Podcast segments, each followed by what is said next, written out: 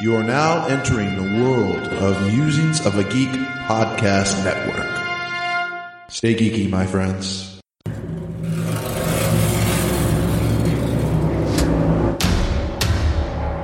Welcome to Wonderland, Alice.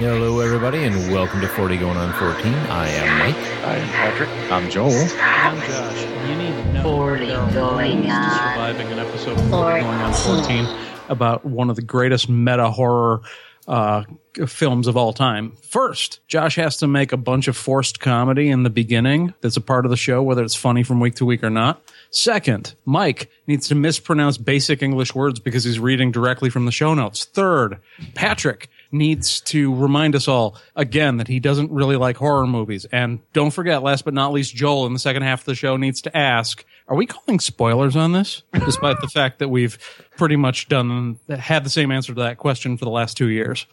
So, are we calling spoilers on this one? So meta. Well, if that doesn't give it away, we're talking about Scream. I thought it was Fight Club. Shut up.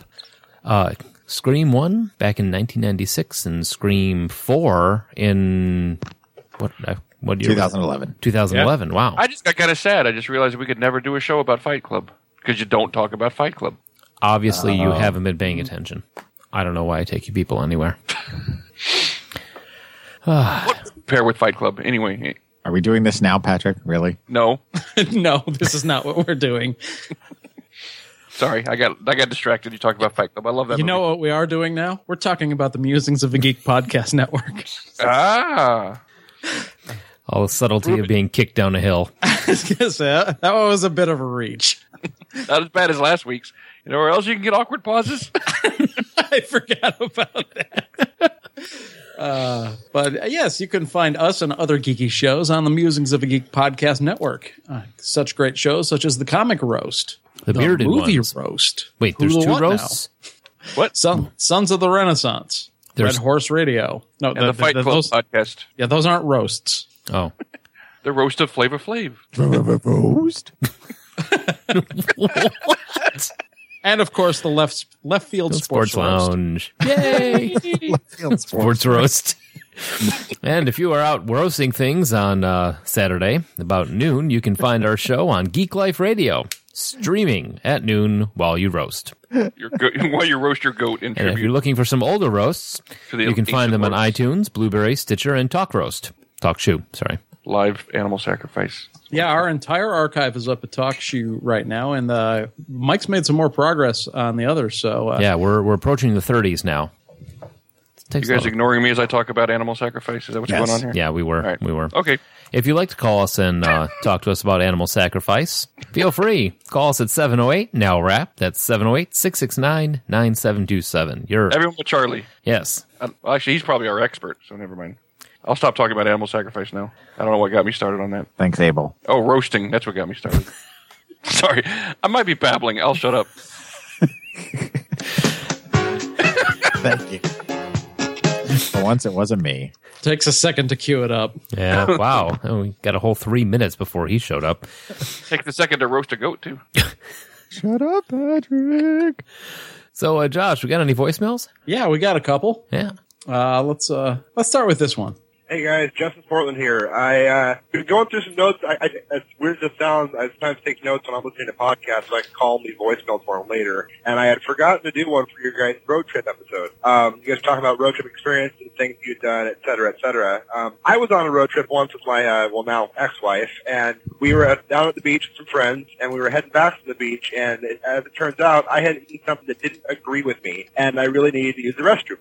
So I was going faster than the posted speed limit on the road, um, which my friend took as me wanting to race them. And so the next thing I know, I'm in this quote unquote street race that I didn't know I was participating in as we're going through these just uh, roads between um, the, the beach and, and Portland here. And as we crest this one hill, my my uh, my uh, radar detector starts going crazy, just in time to see a state trooper head the other direction. Um, before I know it, he spins around, pulls us both over, adds us on the side of the road, and it's worth going through the whole thing, you know, lights, registration, yada, yada, yada. Uh, goes back, runs our paperwork, everything's clear as far as that's concerned. Decides to let my friend go, but keeps me on the side of the road because it starts to interrogate me and ask me weird questions. Um, like, you know, what are you doing? What have you been doing? You've been drinking, et cetera, et cetera. Um, and it was, I, I felt it was kind of strange for the fact that, you know, he said that everything came clear as far as the lights, paperwork went. Um, in my state of trying not to shit my pants, I was, I was not really, you know, thinking clearly. Um, anyways, long story short, we sit in the side of the road for about 15 minutes. He lets us go. I take off, get down to the next different place where I can stop, go do my business, come out. And my friend's like, yeah, she said, you know, the cop said that he held you there because you were acting super nervous. And I thought back on it. I'm like, oh, you know, I was actually, you know, sweating a little bit. And, um, and I, I guess I was showing all the physical signs of somebody who might be hiding something. So luckily he didn't, he decided not to tear my car apart on the side of the road and search it or anything. But, um, yeah, so that was one of my, uh, now road trip experiences, you know, so always make sure that if you're going to eat something, hope that, got, you know, just really hope that it doesn't disagree with you when you're between rest stops because that's no fun, especially if a cop pulls you over. Anyways, yeah, so almost shit my pants because of the cop. That was awesome. All right, guys, love the show. Keep doing what you do. Bye. Did anyone else, when he first started telling that story, I think he said my my friends thought I wanted to rape them?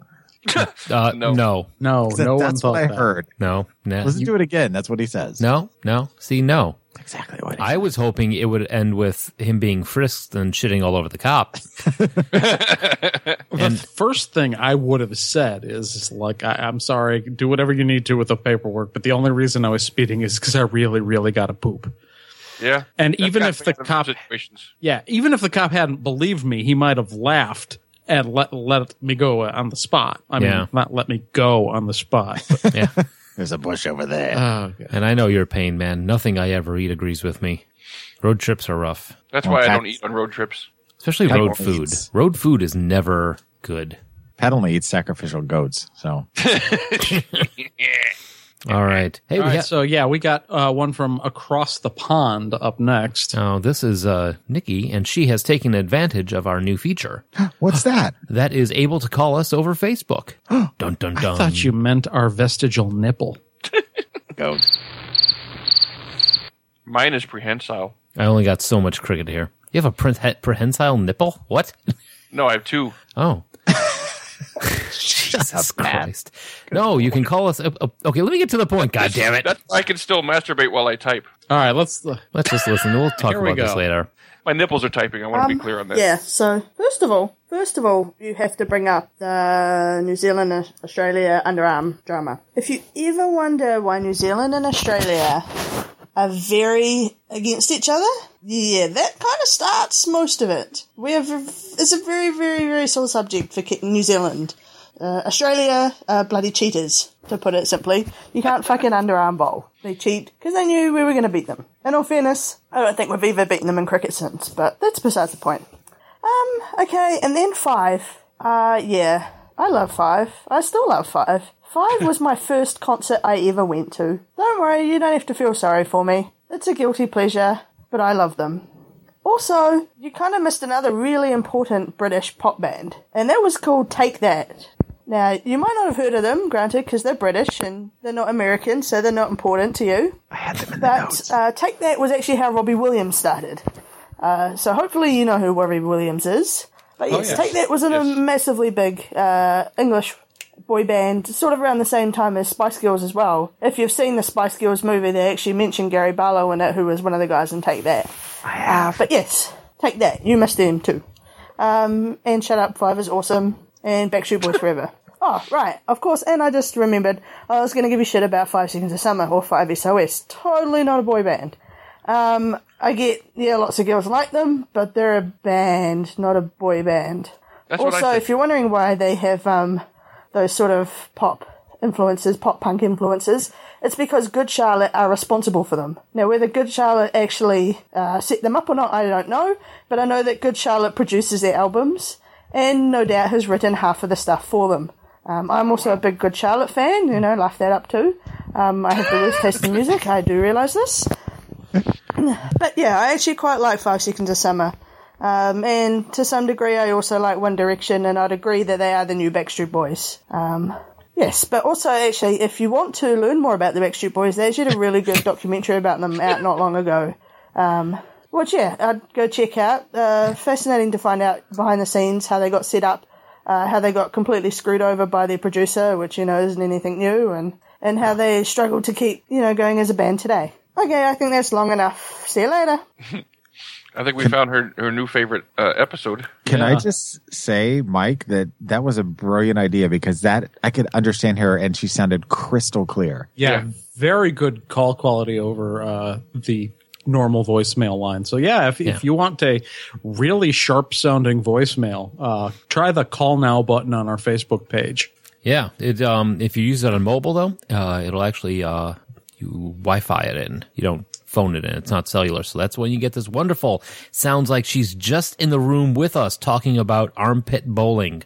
Yeah, I didn't realize that was such a such a controversial thing I put into the tweet. I You want- apologize if I offended. You want controversial? You're going to have to ask both Nikki and Killa where the dessert pavlova came from. I'm just starting fights, and I know Yeah. none of you guys get that, but everyone from New Zealand and Australia knows exactly what I'm talking about. Isn't the dogs? And No, it's a dessert. centuries from now, scholars will find that this was the beginning of World War III. That comment right there, that Josh. Oh no, they've been fighting over the origin of that particular dessert for much, much longer before I ever became aware of the conflict. Pavlaka? Is that what you said? Pavlova. Pavlova? It's- yeah, it's a uh, meringue-based dessert with uh, like a crisp crust and uh, topped with fruit and sometimes whipped cream. it, was I will- invented, in- it was invented in Australia. Well, Google, Google gives credit. To, Yeah, I'm just messing with you. yeah, Google gives credit to uh, New Zealand. So uh, there is that. All right. So there's voicemails for the week. And hey, Josh, Yeah, guess what time it is? is it time to suck a lime? This week in music, Wait, movie, suck a lime. what? I didn't get it, but I liked it. I was, that just was an running old with it. that was an old in living color bit oh man, Holy crap! and i expected someone to react not just go straight into the intro well, I wouldn't because I was expecting you to like lead in, not say suck a lime. That was literally not. all right not after that after that I, I think it's definitely about that it is time. definitely about that time. this week in music, movies, and TV.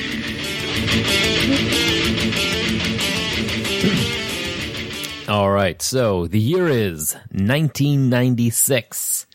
The year Scream was released, and uh, well, the year I got married. Good God! Wow, really? Yeah, Oh. Damn. Um, 1996, man. Do you remember that at all? yeah, I Yep. yeah, I'm surprised. I remember some of. I remember most of it. I remember. I remember Joel eating your boutonniere. Yep. Yeah, you remember me jumping in the pool? No, I remember finding your soaking Oh, right, you wet weren't there tux- for I that, wasn't yeah. there. That was the wedding night. I was busy. Yeah, so I said you weren't there. That happened. yeah. We get to the hotel and everybody's in the pool, and I'm one of the last ones to arrive, and everybody's like, you know, go get go get dressed and come in the pool. I'm like, all right. So I just go upstairs and put my swimsuit on on top of my tux and go downstairs and jump in the pool. Yeah. And then next morning, I get into your guys' room, like, guys, we're going down for breakfast. I'm gonna. Why is this so? Why is this tuck soaking wet? yeah, you rest your arm up on the on, on the thing hanging on the tux hanging on the door. Why is this tuxedo wet? oh, that was a good time. Anyway, uh, Jason points to me, passed out on the bed. You're like, oh, yeah. yeah, yeah. Uh, so anyway, music. The number one song is Macarena by Los Del Rio. Which means the of the river. Hippie cracky pony Macarena. Hey, Macarena. Ooh, wow. Might be one of my least favorite one hit wonders of all time. yeah you didn't like that song at the time when everybody liked it No, I hated that song from the moment I heard it. It was playing all over the place when we were down in Disney World. Oh man, that song was everywhere. Yeah, Everywhere. it was in the corner. It was like diarrhea when you get pulled over by a cop. On that note, Madonna gives birth Oh, Oh, damn. to nice lead in. to daughter Lords Maria Sassone Leon. Wow, Ciccione? Sicione. yeah, it's just- Colin, I thought it was. But- Chacon? Chacon. Yeah, that is it. Chacon. Is it Chacon? I, Oh, I Well, was I- Madonna gives birth to Madonna's daughter on October Yes. 14th. I, I was going to say it's actually uh, Chacon for the, uh, the the producer of Penthouse magazine, but it is Sicione for Madonna. Are you talking about Bob Guccione? Yeah.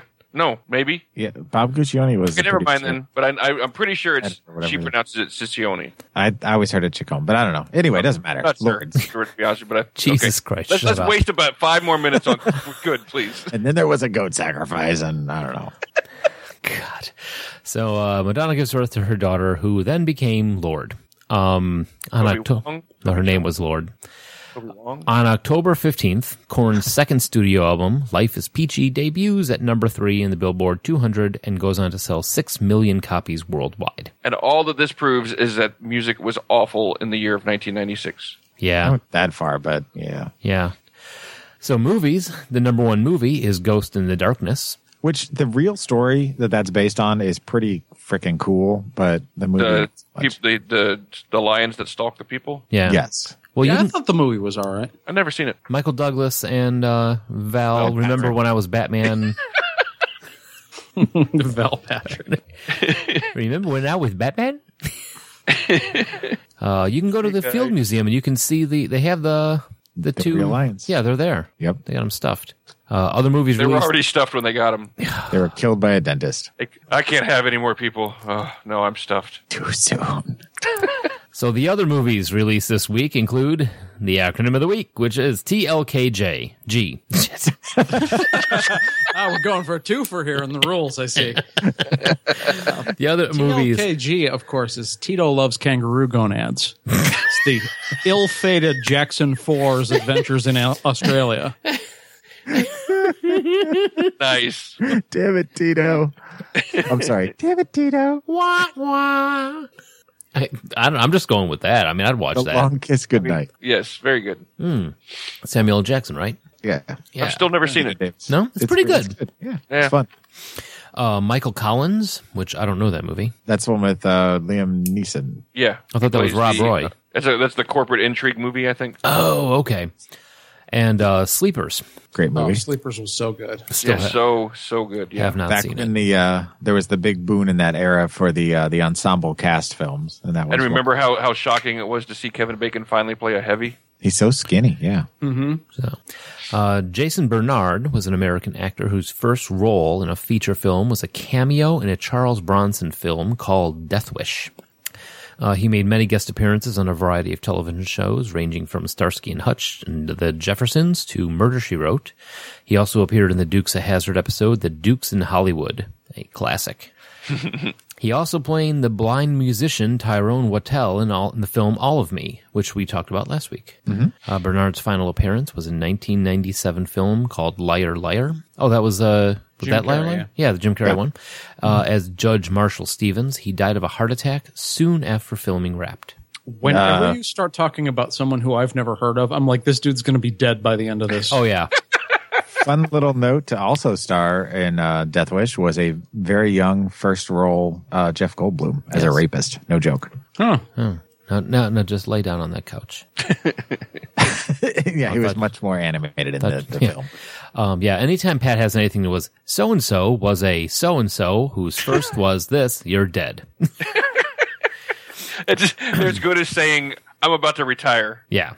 Uh, the top four shows are ER, Seinfeld, Friends, and Suddenly Susan. Oh, God. And The Wubulous World of Dr. Seuss premieres on October 13th. What? I don't remember that I show. don't remember. that. Got no idea. I vaguely remember it being promoed uh, in '96, and then uh, pretty much immediately getting panned in the reviews and going away. So uh, on to sports. October 14th, Chris Jacks, Jacks or Jackie? I, I don't know. to be honest Jacks. with Record 53 yard field goal, 3 minutes and 41 seconds into overtime, gave the Green Bay Packers a 23 20 victory over the San Fran- Francisco 49ers. Jackie, who had tied the game with a 31 yarder and with eight seconds left in regulation, kicked the longest field goal in NFL history to win an overtime game. 53 yards. Jesus Christ. Yeah, it's pretty far. And actually, that's pronounced Ciccone. I was thinking of the same joke, man. I was thinking the moment was lost. Way to bring it back. Nice. Uh, October 13th, powered by a three home run third inning and eight strong innings from Andy Petit. Right, um, Petit? Pettit. Pettit. That's a lot of T's. I know. That's a lot of E's and a lot of T's. It's like they get really, wow. Uh, Somebody had a, a stroke apparently when they were typing. his dad sneezed when he was signing his name. Just go with it. The New York Yankees won their 34th American League pennant with a 6 4 victory over the Baltimore Orioles and headed to the World Series for the first time since 1981. Because screw you, Orioles, because you're from Baltimore. and Baltimore sucks. Oh can't my say, Can't say, lord. his- yeah, can't say his name. It'll be the third time. Yeah, Don't yeah. summon him. He'll be just where he's where is he going to appear? If he's unlucky here, Or, yeah, here or or at your place. Either one of yeah. Or we all get a quarter. Joe, the only safe haven would be Joel's house. Yeah, that's true. Because then the rest of the three of us would just start beating on him immediately. Um. Anyway, October twentieth, nineteen-year-old. I'm going to go with that being Andrew it's just Andrew. Yeah, with a W at the end. yeah. Andrew, you? Andrew, Andrew, Andrew Jones homered twice and drove in five runs as John Smoltz and the Braves sent the Yankees to their worst World Series loss ever, twelve to one in Game One. Jones hit a two-run homer off Andy Petiti in the second inning. And then lined a three-run shot off Brian Behringer in the third that made it eight to zero. Wow. uh, Yeah. just a little update. Uh, of my recollection of the Wobulous World of Dr. Seuss was completely off. This ran two seasons for 40 episodes. Oh wow! Yeah, it was I run have by no the Jim Henson Company, and uh, they had a bunch of puppets and some animation. Looks awesome. Cool. Yes. Oh, and this is one of the few times I've ever been like actually interested in sports, but the Cubs are doing pretty well. Man. So are the Royals, apparently. Well, Well, this is the year, as predicted in Back to the Future, Yeah. that the Cubs win the World Series. So. and Michael J. Fox doesn't lie. yes, I, I I am at least excited for that. Plus, there's the underdog factor. But yeah. But then again, being a Cubs fan is like I said it before, it's like dating your ex girlfriend every summer. Didn't work last year. Probably won't work, but let's try. All my again. friends down here are sad that the Astros are out of the playoffs. All right. I love you, Roy. Scream, 1996. This is a movie directed by the uh, penultimate Wes Craven. Great the second to last was Craven. Yes, it is. I knew you were going to give me shit the second that word came out of my mouth. I'm just going to let it go. I'm not entirely sure what I was trying to say there, but thank you very much for that. Uh, the writing I credits think you could are say the sexy Wes Craven. That's what was coming. yeah, let's go with that. Sexy Wex Wes Craven. Uh, writing credits WGA. What does that mean, Joel? Uh, the Writers Guild of America. It just Kevin Williamson is. I mean, he's this was his first film that kind of blew him on the scene and made him a big deal. He, did, he cut and paste from IMDb, so there's going to be a little bit of extreme. Well, Okay, awkward. I thought it, I don't know. I thought it was Just ignore it. That's I'm, it's- okay. it's- I'm ignoring it. I'm ignoring. it. You better I am. Stop He's reading it. Also, don't look at it. also known for such movies as I Know What You Did Last Summer, Scream Two, and The Faculty. and he uh, created Dawson's Creek as well as uh, the following that just ended recently. That Is was the faculty horrifying. the movie we were talking about last week? Yes. Yes, Okay. and t- teaching Mrs. Tingle Then what the hell is the name of that movie I was thinking of? I, it's going to bug me. Anyway, move on. the crapalty. I'll click, click on the crickets. So anyway, uh, in credits order, uh, starring Drew Barrymore, Roger Drac- Roger Jackson as Roger Jackson as the uh, the phone voice of Ghostface, um, which ooh he looks like a fun guy. uh, he does the voice of Mojo Jojo in the Powerpuff Girls. You could probably skip down to the other bigger names. I just like I said, put them in order. Yeah, I'm just well. We got uh, Neve Campbell as Sydney, Skeet Ulrich, Skeet, which is a really weird name paired up with Ulrich. How would you like it if that you know if, if your first name became a synonym for ejaculation? Wouldn't be so cool. Pat, pat, pat, pat. We're gonna make that a thing now, dude. I gotta, I gotta go pat some all over the place. Uh, Courtney Cox, Rose McGowan, uh, David Arquette, Matthew Lilliard, and Jamie Kennedy for the uh, upfront face people. I just watched a movie with Jamie Kennedy in it now. Uh, uh, Tremors 5. I haven't seen that yet. I'm hoping it's good. Yeah, Jamie Kennedy plays a rough and tumble leather wearing dude. Huh. Yeah. It, you know what, though? It ain't bad. But now onto the movie that we're talking about. right. We'll do Tremors another time. Yeah. Uh, so this is a uh, movie where a girl, uh, Sydney, whose mother was killed a one year ago, is being her friends are being hunted down by a ghost face killer. Not ghost face killer, but ghost face killer. Though I would watch that too. I'm impressed you know the difference, to be honest. Tang for life. Yeah. Um, the party scene, let's see, got some trivia here before we get into it. The party scene near the end of the mo- film runs 42 minutes long. It was shot over the course of 21 days from the time the sun set to the time it rose. After it wrapped, the crew that had t shirts made that said, I survived scene 118. Uh, Courtney Cox and David Arquette met and fell in love on the set of this movie. And they eventually married but divorced in 2013, shortly after making Scream 4. Yep. Yep. Uh, there's a blatant reference to Freddy Krueger in this. Uh, named he's a janitor at the school, wearing the fedora, the hat, and mopping the floors, and he's called Freddy after uh, Fonzie calls him. And that janitor is played by who? Albert Einstein. No way. No, that's Wes Craven. In a very un un uh, planned cameo because he does not like to do cameos or didn't like to do them in his films, and they talked him into it, and it ended up being like a fan favorite kind of thing. Yeah, he doesn't do that a lot. So Well, sure. I mean, but that's the thing is taking on the tropes of lesser horror films is sort of the point on this one. Yeah, there were a lot of mentions. I, I started keeping a tr- uh, tabs on every time another horror movie was mentioned. I'm sure that's probably how they talked him into doing it. by Probably. mentioning that. Yeah. Um, let's see. When the phone slips out of Billy's hand and hits Stu in the head, it was completely unintentional, but Wes Craven kept it because of Stu's real, realistic reaction. Which was- oh, dick. I love that line too. I know. It's- God, There's so many cool. I mean, so many cool scenes. Like uh, all of us have seen uh, uh, Guardians of the Galaxy, right? of course. Okay. You know the scene where Star Lord takes the sphere out of his uh, man purse and he holds it up, drops it, catches it, and picks it back up? That was actually uns- un- he he did drop it and recovered, and they kept that in the movie too. Well, I thought you were going to make reference to the scene where there's like, I don't think anybody can be hundred percent dick. Uh, special effects artists use about 50 gallons of blood. Wes Craven was always known for calling more blood. I don't know if that's the way his voice sounded, but that's the way I hear it. No, he was he was very very sedate, very calm, Ah, very serial killerish then. very relaxed. Uh, the actors never saw Roger Jackson, the voice of the killer, before, during, or after the filming of the movies. That's cool. And even in the documentaries that are out there, there's two of them on the the Scream collection that I own.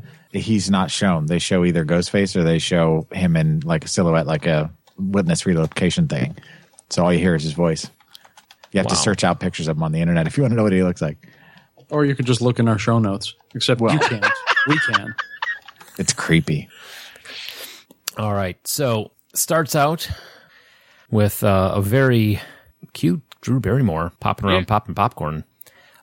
She's one of those. w- Well, never mind. I'm not going to be uh, rude. That little bob haircut she had, wig. Yeah, it starts off with the opening, the opening kill, and kind of sets up the movie. Uh, lots of references to uh, other horror movies in that. Um, immediately, first question is, uh, you know, what's your favorite horror movie? And they make references. I don't think that what was the first one. They started talking about Freddy, Halloween. Jason, Michael. Uh, there was also references to Candyman, Prom Night, The Town That Dreaded Sundown, Evil Dead, Hellraiser, and Terror Train are some of the ones that I wrote down that they talked about in this movie. yeah they they i mean kevin williamson is known for being kind of the the the kevin smith of horror films i mean he's a big pop culture icon you know likes a lot of that iconography and uh is very tapped into kind of the the youth of america or at least he was at the time Kind of tongue in cheek. yeah Well, Drew Barrymore plays Casey, and she gets knifed up after her boyfriend uh, Steve does in the Hey Steve. Um, he's Steve gets all duct taped to the chair, which is a uh, a theme carried over later. But uh, yeah, so she, he gets uh, duct taped to the chair, and then Casey starts getting asked trivia questions. Who, and she screws up on who is the killer from night from uh, Friday the Thirteenth. Even I knew that. Yep. And you don't even like horror movies. I'm not going to say it. So, uh, so she winds up dead. Of course, in school, everybody hears about it the next day, and uh, then we l- we discover Sydney and find that her mother has is dead after she uh, talks to her friends. What was her? Which one was her friend? Uh, Rose McGowan's character. Yeah, Ro- Yeah, Tatum. Talking to Tatum, and uh, you get the little exposition that something horrible happened just about a year ago. Well, they mention when uh, Skeet comes into her room that uh, you know they're talking about how she's become sexually anorexic, and they talk about how her mother was killed, and it- ever since then she kind of stopped having any interest. And did anybody else catch on or notice how much number one Skeet Ulrich looks like Johnny Depp, which is kind of a known thing. But that whole sequence is very similar to the sequence in Nightmare on Elm Street with uh, with Nancy and and uh, Glenn. Oh, Yeah. I can see that. Yeah. yeah, I'm sure it was totally played. I mean, planned out. They're very similar. It's weird though. Like a lot of the movie and TV boyfriends uh, have that sort of look. Like not only Johnny Depp and Skeet Ulrich, but like you look at Twin Peaks, Bobby Briggs had that same sort of hairdo, same sort of clothes. Well, I mean, uh, Johnny Depp back then, from like the uh, uh, 21 Jump Street days, kind of set up the black leather jacket wearing, hair in the eyes type of look. So, Sure. And, and like almost a little too good looking, like very feminine good looks. Yeah. And, and that sort of became the prototype for the mid to late 90s s- boyfriend with a hint of bad boy in Mm-hmm. a lot of stuff. Yeah, very much. yeah. And They a would lot- often have like the chain that went from their wallet to their belt. yeah. Oh, God. And they would look up through their hair at you. Yeah, like like the, the character in um in Roseanne, Becky's boyfriend. Yeah. Yep. So, um, so then we have uh, old Skeet Billy shows up and wants to protect old uh, Sydney. I want to protect you. Stop climbing in through the window, man. Let's have a PG thirteen relationship. Let's have an over the clothes makeout session for five seconds before. Okay, we're done. Oh, he started to yeah. slide his hand up her leg. Sorry, Not that I Josh. blame him. No, not at all. So, uh, mom and pop take off, leaving or pop leaves. yeah, he goes Yeah, on. mom has Yeah. been gone for a while. Yeah, mom's gone. Mom, mom, mom took off. Dad's going on a on a trip. He disappears, leaving Sydney all alone. So she calls Tatum to uh, come and get her because she's going to want to stay overnight at Tatum's house. Oh, actually, she wants Tatum to come stay at her house. Oh, that's right. Okay, so anyway, so Tatum's on her way for some reason or another. No, I think Mike had it right because uh, Tatum uh, says to Dewey she's staying with us because Oh. Dewey is Tatum's uh, brother. Yes. Right, but that's after. Oh, that's she after gets the- attacked at the house. Yeah. Okay, that's fair. yeah. 'Cause she was going to stop off and grab some movies. Uh, she was going to grab all the right moves at the video store. yeah, because then you can see his penis. Exactly. Right. Well, not not his penis, but A penis. Tom Cruise's. That Would you penis. pause has the movie gotten just weird. right? yeah. exactly. Sorry, I've seen this way too many times. Tom Cruise's penis. Yeah, I have it as a GIF on the back. I'm sorry, GIF is on the, my wallpaper. Thank you for derailing me. That's great. Sorry. Uh, no. So she's now uh, old Sydney's home alone, and uh, she gets a phone call from that gigantic cell phone or no, uh, mo- mobile phone. Mobile phone? What is that? It's cordless phone that everybody had back then. Forgot how big those things were. yeah, That's what she said. that's why when uh, Stu says he hit me with the phone, you dick, it hurts. I no, I f- really forgot how big phones were. I mean, because even even like the wireless phones that you have in the house now are like these teeny tiny little things. The big white one, the huge thick antenna coming out of the top. There was Oh, a- yeah. I mean, there was a lot of throwbacks to nineteen. I mean, what are things from 19, 1996? A lot of the sign of the times type stuff in this, especially with the technology. Yeah, and I mean, I think in a lot of ways it's hard to do a point by point because the plot until you get to the party scene is very stock slasher. Yeah, shows up. You know that the door is going to stop the other door from opening up. She gets away, uh, and then Billy shows up afterwards, and she thinks it's him. Dum dum dum. Yeah, the phone falls out of his pocket. She accuses him. Uh, he ends up going to jail. Yeah, very much like uh, our friend Rod in Nightmare on Elm Street. Mm-hmm. Only there's He no. was not my friend, man. he was up until then, you jerk. So uh, she accuses her boyfriend of trying to kill her. He goes to jail. Then there's a, is Billy pissed? Yes, more than likely, but no, he's not. But that should be a s- that should have been a tip off. Right. They may also notice all the product placement in this? No, I never have noticed No. a lot of it. There's like- really. A, a box of rice checks sitting in the middle of the shot in the, one of the kitchen scenes. Huh. No, I've I never mean, there, noticed there's. that. I mean, take go back to. I mean, watch it again. Take a look, and there's a lot of like, here's Coca Cola. You know, this is. Huh. Yeah, But it was done very well then because I didn't pick Yeah. up. on it. Here's a Ginsu knife. that can cut through a tomato in one slice. Here it is again. And So- again. So uh, yeah, so Billy gets accused. Now they pull curfew on the entire town. So nine o'clock, everyone's got to go home. So naturally, the kids all run to one person's house to have uh, a party. In the That apparently meantime- will only last for 45 minutes or so. yeah, Yeah, we're fast forwarding a little bit, but yes. we are. But there's, but in the meantime, I'm saying if they got a curfew at 9 o'clock, why are they all having a party? They got to leave. yeah, Well, they kind of do, half of them. I know. It's, so it, it made no sense. Um, did anybody Let's else? Get together and drink for 45 minutes. Speaking of the sign of the times, did you guys uh, notice how long it took to get the records from Vital Phone? Like they requested, and they're like, "It's going to take some time," and it was like a day and a half later before they got them, or two days later, or something like that. Sure, it was speed of plot. Right, but even then, I mean, nowadays you can pull all that stuff up online in in ten seconds. I remember back when having a cell phone was suspicious. yeah. Where'd you get a cell phone from? I wonder if he cloned it. Right, there's a whole thing about the cloning of the phones, which was a concern back then. And I'm gonna okay. First off, I was the one thing that got me about them. We're gonna check all the phone numbers in the entire county. Where are you gonna get a judge to sign off on a warrant to check everybody's phone number, phone calls for the entire county that late at night? Probably just an empty threat. Yeah, but they did. I don't know. It's just me.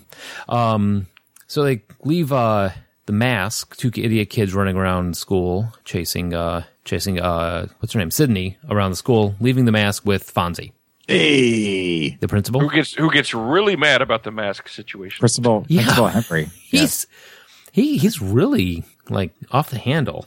Well, I mean that makes sense. I mean he's a uh, principal that was really into uh, his job and like when he has to make the announcement, he's like, "Remember, your principal loves you," which in a way is supposed to throw suspicion on him. Up to this point, you're supposed you've got this like who done it thing where you're trying to guess who the killer actually is, mm-hmm. and he's one of the first big red herrings. But like his flipping off the handle uh, both intensifies that part of his character and throws another uh, bit of suspicion on him. How deftly he handles those big scissors and stuff. Yeah, those are. In- Incidentally, uh, oh, Oh, no, uh, they- those are incredibly large for office scissors.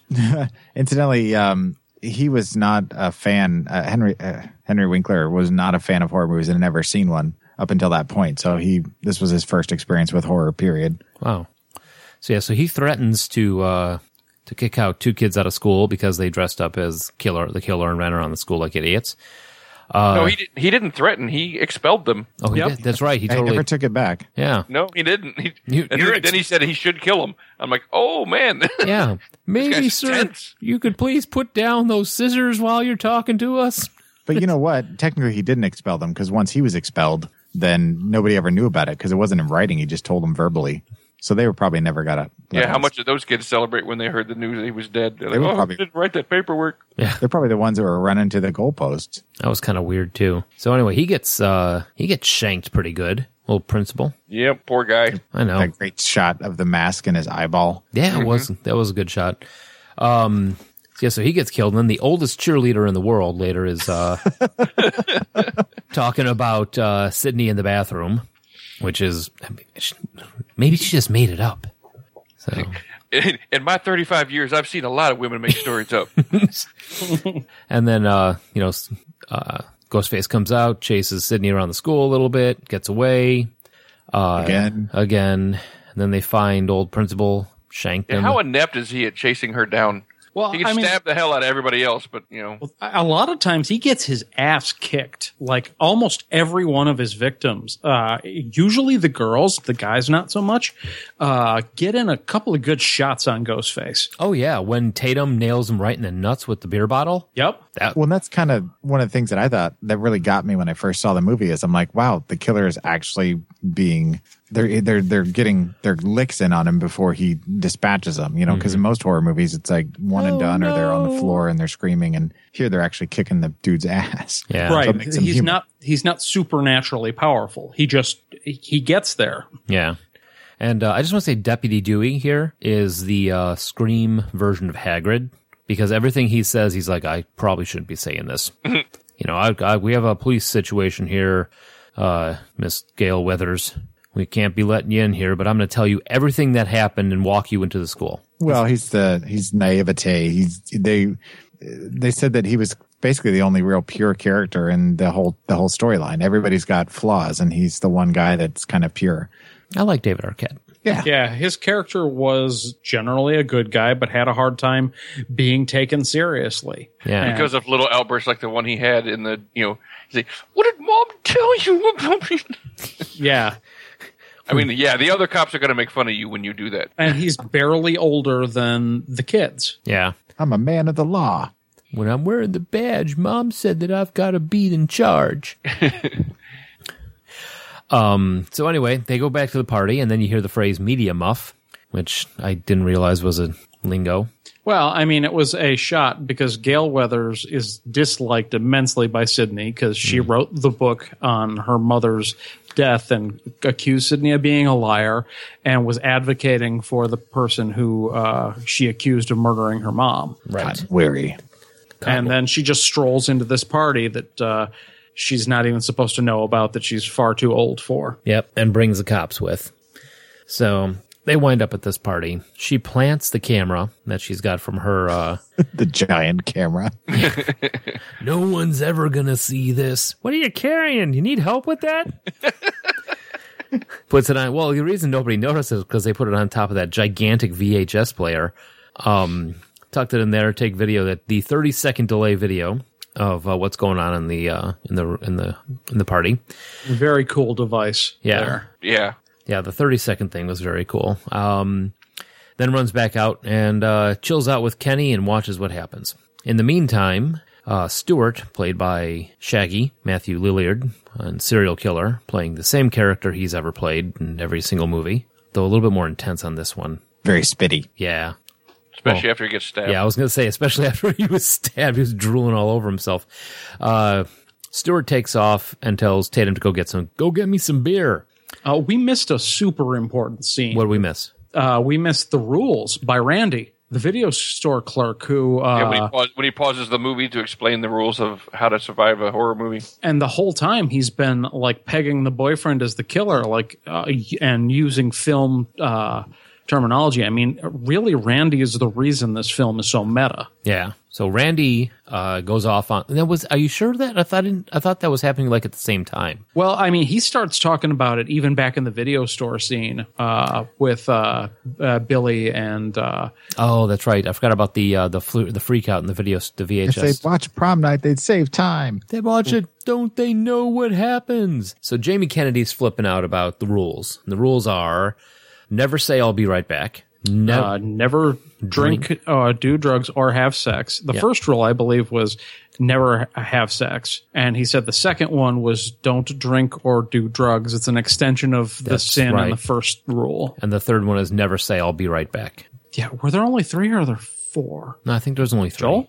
Uh, Excuse me. There, there was actually uh, there was more than that. I don't remember them by heart. Now that you're calling on me to remember them by heart, they are number one. You will not survive if you have sex. Number two, you will not survive if you drink or do drugs. Rule number three, you will not survive if you say "I'll be right back." And number four, everyone is a suspect. Okay. Okay, there you go. There's the fourth one. Everyone is a suspect. Matthew Lilliard disappears to go get beer. Ro- uh, Rose McGowan is in the garage getting the beer, getting more beer. Everyone's getting beer, and uh, Ghostface shows up in the in the garage. And Tatum really hit. I, the first time I saw this, I thought Tatum had a chance to get out of there because she really. I mean, she's got those what f- maybe she's carrying maybe six beers and, And just starts, seven inch nipples. yeah. Ooh. And uh, just starts chucking beers at uh, Ghostface and hits him right in the junk, which good for him getting up back from that, but geez. And then uh, she tries to escape through the garage door on the apparently 80 horsepower garage door opener yeah, because that's what do you think she's weighing in at? Maybe like 120? not even she's she's a small girl. Yeah. One of the two. Sorry, go ahead.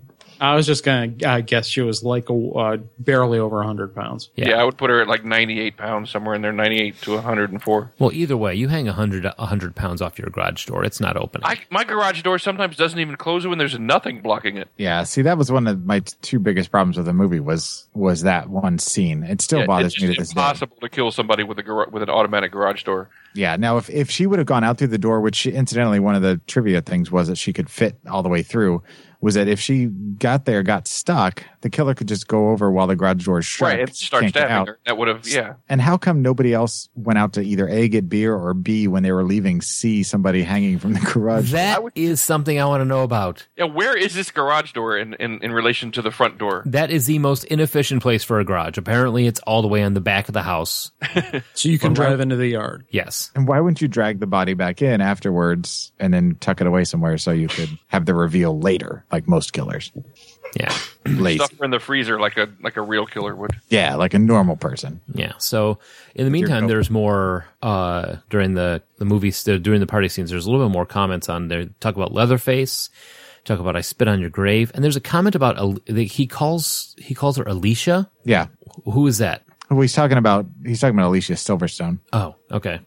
Uh, talk about the bad seeds, Silence of the Lambs, Psycho and Carrie, and then we realize that Nookie equals death as old Skeet gets stabbed after Skeet. However, that it, that uh, this movie also disproves that. Yes, It's true. It is. Does disprove that. Uh, in the meantime, old uh, Deputy Dewey. Why is everyone old? I don't know. Because they are now. Yeah. Oh, yeah. Because I just finished watching number four. Old Deputy Dewey uh, thinks it's romantic to take Gail Weathers down. Let's go look at the car in the bushes. It's a nice night. There's a homicidal maniac running around. Yeah, let's go see if it's Mr. Prescott's car. Yeah. Let's almost get hit by the uh, kids running to the football field to go see the principal being hung by the uh, goalposts. And then almost getting hit by a car is kind of sexy too, apparently. And then they discover, dun dun dun, there's her dad's car. Because he's the number one suspect at the moment. Right. Correct. So uh, after Skeet gets skeeted, um, I don't know why I find that. so funny. they a little bit chasing going around for Ghost Ghostface and uh, thirty second delay. Old Carl, Carl, Kenny, Kenny. Penny. Oh, pa- I felt bad for Kenny. He's Yeah. didn't do anything. He just got out of the car. He's trying to help. And he was getting He got harassed abused by the kids. entire show. the Yeah. entire movie. I thought he was um I thought it was Danny McBride at first, and then when I realized who it was, uh, W. Earl Brown, uh, fans of Deadwood would know him as uh, Dan. Oh yeah, I didn't make that connection. And you know what else? But this is one of my favorite Hollywood trivia things. You know what else he played? What? He played the mentally retarded brother in There's Something About Mary. Oh, Oh, that's right. You see my baseball? Yeah. Wow. Same actor. Like let's talk about some range. Yeah, seriously. So uh, Kenny gets knifed, and somehow Ghostface gets him on the roof of the van. For Yeah, that's a that, that good made point. that made no sense how he he won't he won't take the one girl out of the dog door in the garage, but he takes Kenny, who's twice as big as her, and puts him on top of the van. I think he's a little bit bigger than twice. That's Wow, I never. I, I was going to make some commentary on some other scenes that were like that, but that's another one to add to the list. Yeah. Interesting. I'm like, you know, maybe maybe the two of them went out there and threw him up there. I don't I don't know. So Because I was, I mean, the whole time she's standing there looking, you know, calling Kenny's name, looking for him. I'm like, shouldn't she see his body laying right there? yeah. So in the meantime, uh, Courtney Gale Weathers drives off trying to help. Kenny slides off the roof and she plows into the forest, flips the van. Uh, just crashes into. No, the, Oh, yeah, just smashed it right into the tree. Yeah. So she f- she's out for the count for for now. Um and uh uh Sydney's being chased around. The one the one one scene I liked is when she's in the uh the SUV and she's trying to call for help and you're like I don't know where he is this that and the other and you see the back hatch quietly open. yeah. Yeah. That was pretty cool. I like That that, was a scene. good, good shot. Yeah. Yeah. But uh what kind of kick does that gun have? I mean, I, I don't know that I care about all these little nitpicks because, I'll, uh, yeah, it's a meta commentary on horror movies, but th- it's also uh like a parody of horror movies. Like a lot of this, you can uh, come down to, well, I mean, it's supposed to be this way because uh, they're acting out a cheesy horror movie. Yeah, it's this way because it is supposed to be this way. Yeah. But I don't, I don't think that has to excuse sloppy writing.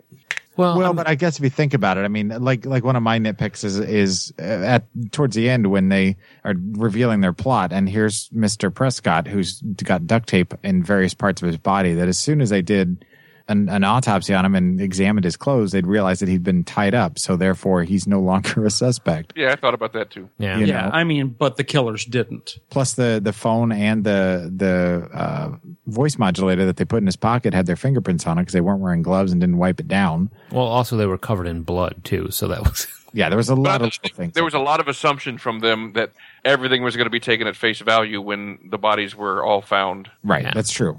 So uh, yeah, so then we got the ex- exposition that Stewart and uh, old Skeet um, are actually the tag team killers. Yeah. Dun, so, dun, dun. so you've got the uh, boyfriend and his best friend, basically. which I thought was a good twist.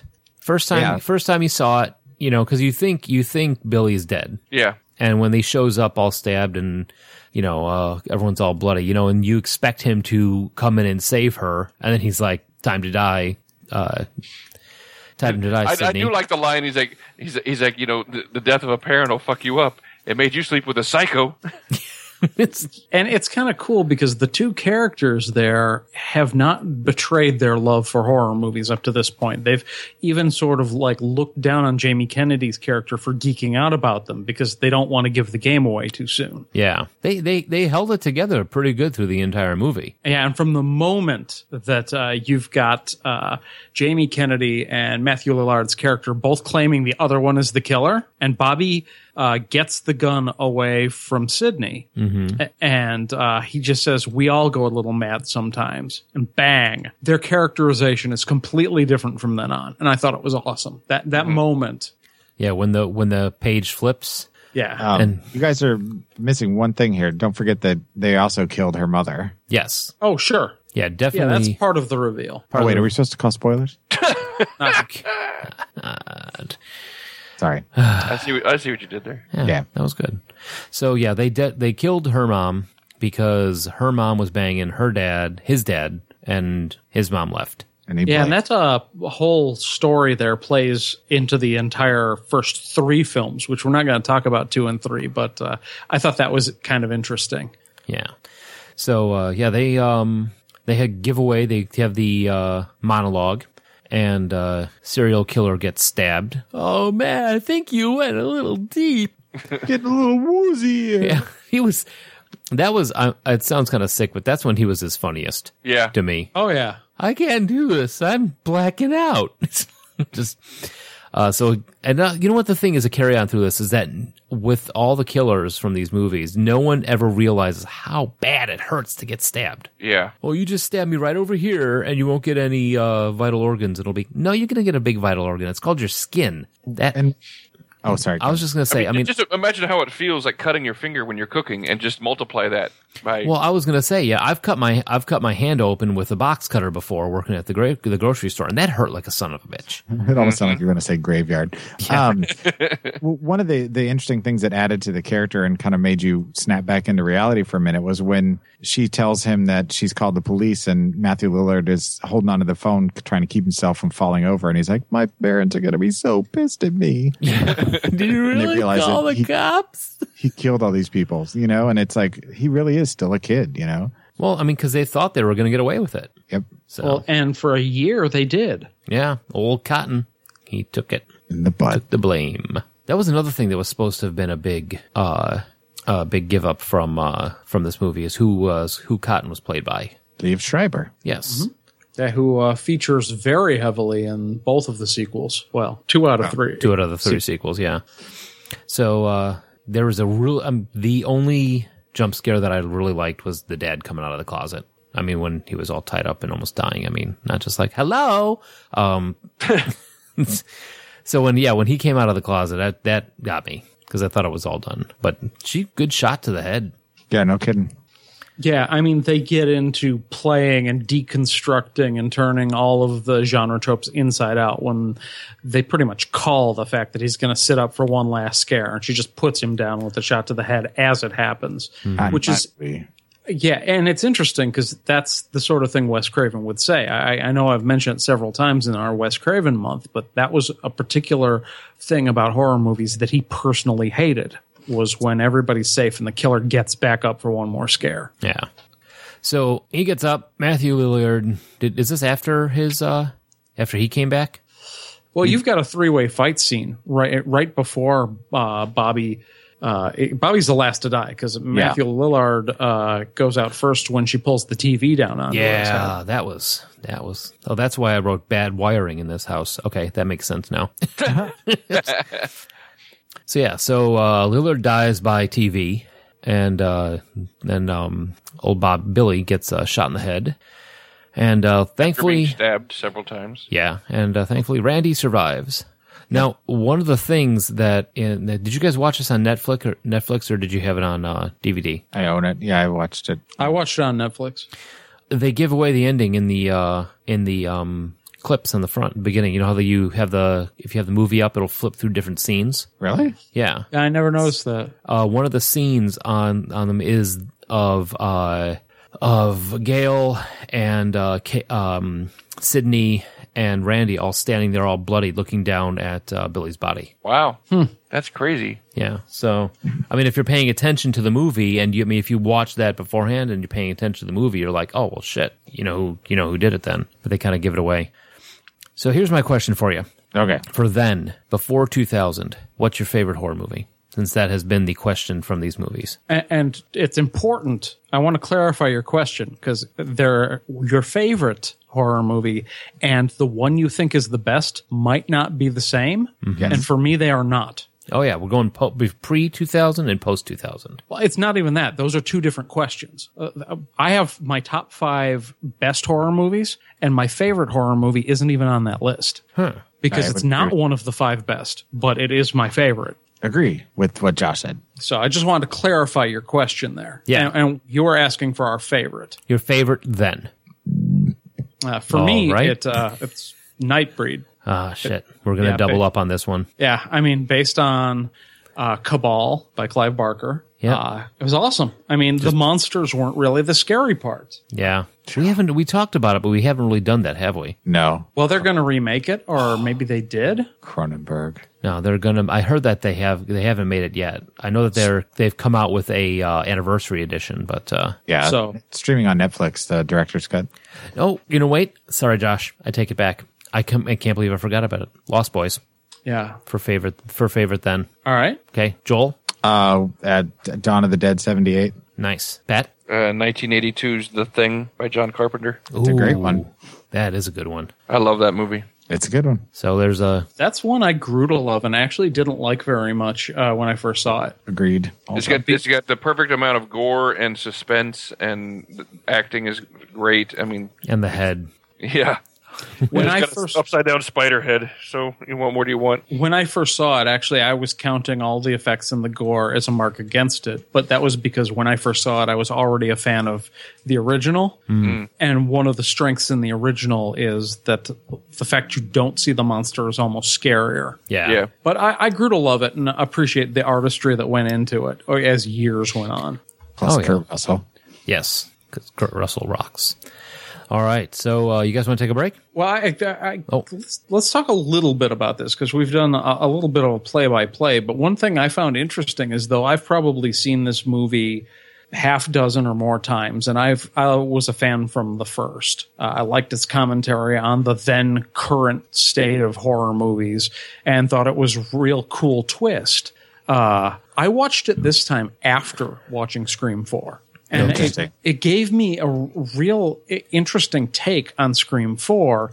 Uh, having just kind of watched them, I watched Scream 4 yesterday and I rewatched Scream today. Okay. And uh, I recommend if someone has uh, not seen Scream 4, after watching Scream 4, go back and watch the original. And uh, I think you will be impressed with the parallels, the very, very intentional parallels between the two. Yeah, I watched um, Scream on the train yesterday, and now I have to stop doing that because I am becoming the guy on the train watching slasher flicks and taking notes. I'm Well, sitting. you should not masturbate. I'm sitting there with the phone in my lap and I'm watching it. In my one hand, I'm watching the slasher flick, and the other hand, I'm writing down things in this little notepad. And I, and I realized I had this, I had the, the chair to myself.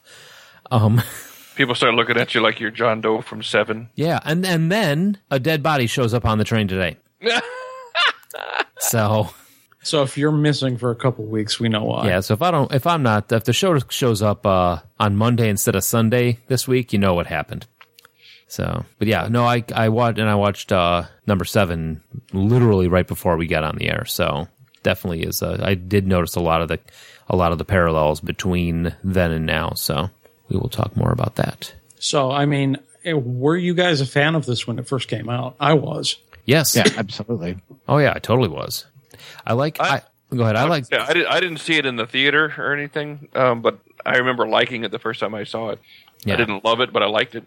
I like any horror movie that takes things a little tongue in cheek, that doesn't take itself seriously. See, what's interesting is like after Scream, that actually became something I hated when uh, it was this slick, self-aware. Even if it was supposed to be a comedy, uh, even if it was supposed to be a horror, it was half comedy with poking fun at itself. I was like, okay, Scream earned that. Wes Craven earned that. You didn't earn that. So that became uh, something that actually really irritated me in the years following the release of Scream. Like, and then it went way too far with the scary movie franchise. Sure. Yeah.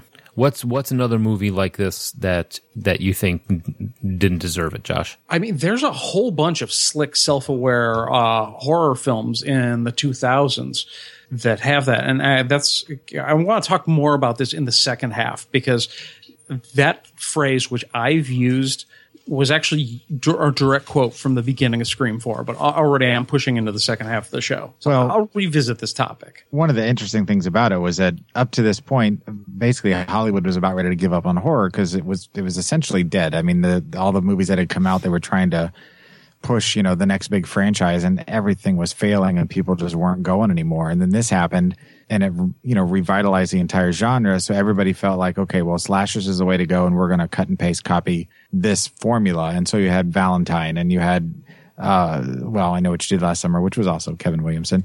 Um, you know, you had this, this bunch of kind of imitators, but same type of poster, same basic storyline, everything. But they just, yeah, All like of Josh the said, Chuckies after the first one, it, uh, it- Urban Legend. yeah, Urban Legend. There's another. good- That's a good example. Final But Mm-hmm. Destination. that was a little later. Okay. but that one was a different different thing. We're talking just slashers. That was Oh, just more- straight up slasher. Gotcha. Yeah, yeah that had that like parody of themselves I- and you've heard me say this about pop culture in general one of my big pet peeves is when something apologizes for being what it is like oh we know this is stupid but this is what we have to do it's like stop doing that Yeah. nothing pisses me off more than when something Make, does and you that. pretending you're above your own source material. yes exactly Well, then they had the twist ending with you know the killer that they lead you all the red herrings, and I mean it was it was all really just like okay, well, how many of these movies can we make as quickly as possible? And it kind of did what it originally set out to. You know, it, even though it revitalized the genre, it, it ultimately kind of killed it again in a lot of ways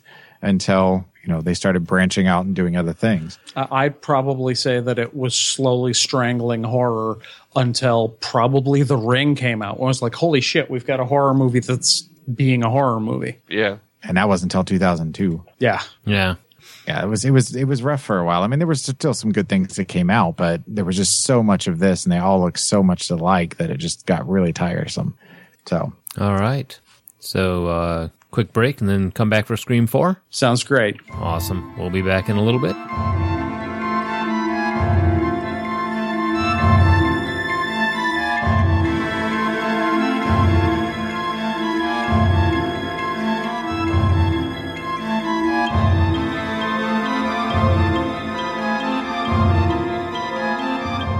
Hello, folks. We are back and we are going to chit chat about Scream 4, the uh, most recent of the Scream movies and probably the last.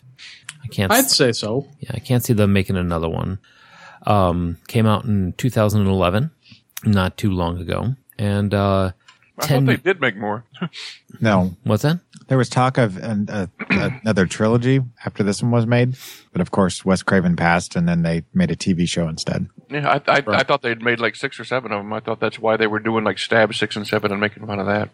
No, that was just for the film to parody. Yeah. Right. Yeah, I that was get it now. in universe. Yeah, I get it now. So, uh, Scream 4, 10 years have passed, and Sydney Prescott, who has gotten her shiznit together and written a book and is out touring, decides to start her new book tour in her hometown. And guess who shows up? Ghostface. Dun dun dun. Courtney Cox. Courtney Cox, yes. Uh, Lucy Hale is, well, that's first build only, but um, Roger Jackson around this time again doing the voice. And uh, da, da, da, Dane. I mean, what's that? The cast for this is just incredible. Yeah. Uh, Anna Paquin, Kristen Bell, Neve Campbell comes back, Britt Robertson, Allison Brie, David Arquette comes back, Courtney Cox. But was Courtney Cox in all of them? Uh, yes, Oh, she was. Hayden, Hayden Panarette. Oh, Panettiere. Panettiere. I don't care. Panarette, that's a, that's a dessert, so it still makes Ciccone. sense. I don't know what you were laughing at there. The dessert or the Ciccone thing. The Chicone. Tony, yeah, that's what I figured. But no, they get a lot of uh, a lot of people people in this one. I mean, they get a good even Emma Roberts, who I was uh, surprised that I didn't recognize her just because she had brown hair. Like I'm watching American Horror Story right now. I've seen her all over the TV for Scream Queens, and like I did not recognize her in this. This was our first horror movie. And uh, I, I came to the conclusion that like I would probably be the only person confused when Superman puts on glasses and tell, calls himself Clark Kent. Like that would be enough for me. apparently. It's- Wait, Josh, you should probably call spoilers on that. Next time we get together, I'm just going to change color of my hair and see if Josh recognizes me. And um, Just put on a wig. Don't even dye, don't even are dye your you? hair. and uh, Rory Culkin, brother of uh, Emo Phillips, apparently. This is Macaulay. yes, I know. He, but he just his face. His name was Macaulay. Yes, I know, but he's still kind of God, Are all of the Culkin kids actors? kind Yep, as of. far as Are I know. any of them? Is the better question. Ah, Yeah, uh, I wouldn't say that. I only did for the joke. Kyrian is is pretty good. Anyway, yeah. So uh, Adam Brody, Rory Culkin, Nico Tortorella, Tortellini, Nico Tortellini. I'm going with that. Screw it. I'm going by whatever it looks like. Uh, starts out with the phone call. What's your favorite scary movie? And then you pull back to realize they're watching S- Stab Seven. yes. Yes, and in this one, everybody has a cell phone. Yeah, and in these openings, the whole stab six and stab seven, uh, the yeah, I, right before the break, I talked about the uh, hate and the backlash against the slick self-aware horror movie, and I thought it was awesome when Anna Paquin s- basically said that. It's like I'm so tired of this. They're just parodying itself. It's stupid. It's been overdone. And then you have kind of the response from the Scream franchise to that attitude. And that was the best acting Anna Paquin has ever done in that intro. she sure didn't save any of it for True Blood. That's fair. I, I actually like her, but I, I would not say you're wrong about her not being a very good actress. I I like her, but I think the gap in her teeth should get credit too. Like Letterman. Yeah, Gappy. should it should be in the credits also. So, but this was also directed by Re- Wes Craven and written by Kevin Williamson, uh, and uh, it's uh, the fourth, obviously, of the of the Scream movies, and one of the only horror franchises to have all its main characters return for all its sequels. I just realized this is the one year anniversary of Patrick bringing up how crappy an actress he thinks Anna Paquin is. because when we talked about Trick or Treat last year, he went on the exact same rant. oh yeah, that's right. That's funny. So every every we have to find an Anna Paquin movie every is October. awful. All right. Uh, Next it's year also- on tap Anna Paquin films. the only horror movie with uh, no nudity, or with an R rating and no nudity franchise. I mean, not just this movie, but uh, this time the footage from Stab includes the credits a Robert Rodriguez film. Rodriguez actually did direct the footage that they were showing for that. I thought that was funny. That's I think is pretty funny. Yeah. At first, at first I thought it was just a, like a nod to him that they put it in there, but then the, that he actually directed the clips that they were showing was pretty fu- pretty dang funny. But um, a dummy of Tatum stuck in the doggy door, uh, a moment that is also echoed echoed in the movie's opening sequence, is visible at Stabathon. Audience members dressed as Dewey and Gale can also be seen walking around. I noticed those. Yeah. Uh, Scream 4 opened its doors to the in the theaters uh, 15th of April 2011, 15 years to the date after the original filming. And How um, surreal would that be, though, walking around a party, seeing people dressed as you? That is, or or as your dead friends. That's Yeah. never happened before. Well, everybody dresses as Pat, but it's so average you don't notice it. I, I was gonna say, I call that Gen Con.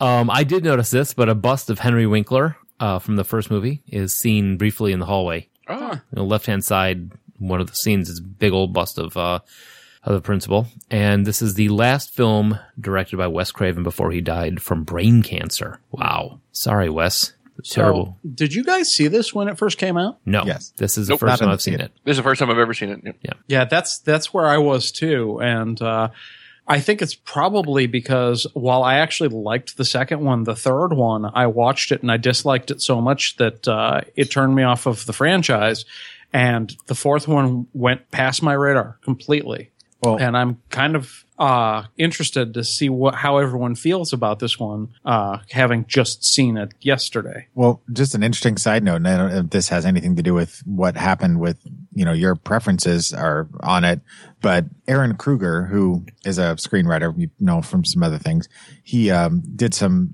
screenwriting, some co-writing of the second one with Kevin Williamson because at that point he was full on super writer, and so when the third one rolled around, they enlisted Aaron Kruger to write the entire thing. So I'm sorry. I'm imagining Super Writer as a superhero, I was too.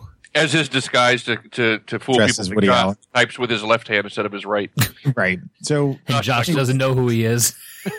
he he tried to you know echo Kevin Williamson's style, but obviously a lot of people kind of turned out because I've heard I know Nikki from New Zealand said the same thing you did. She kind of it's not her favorite.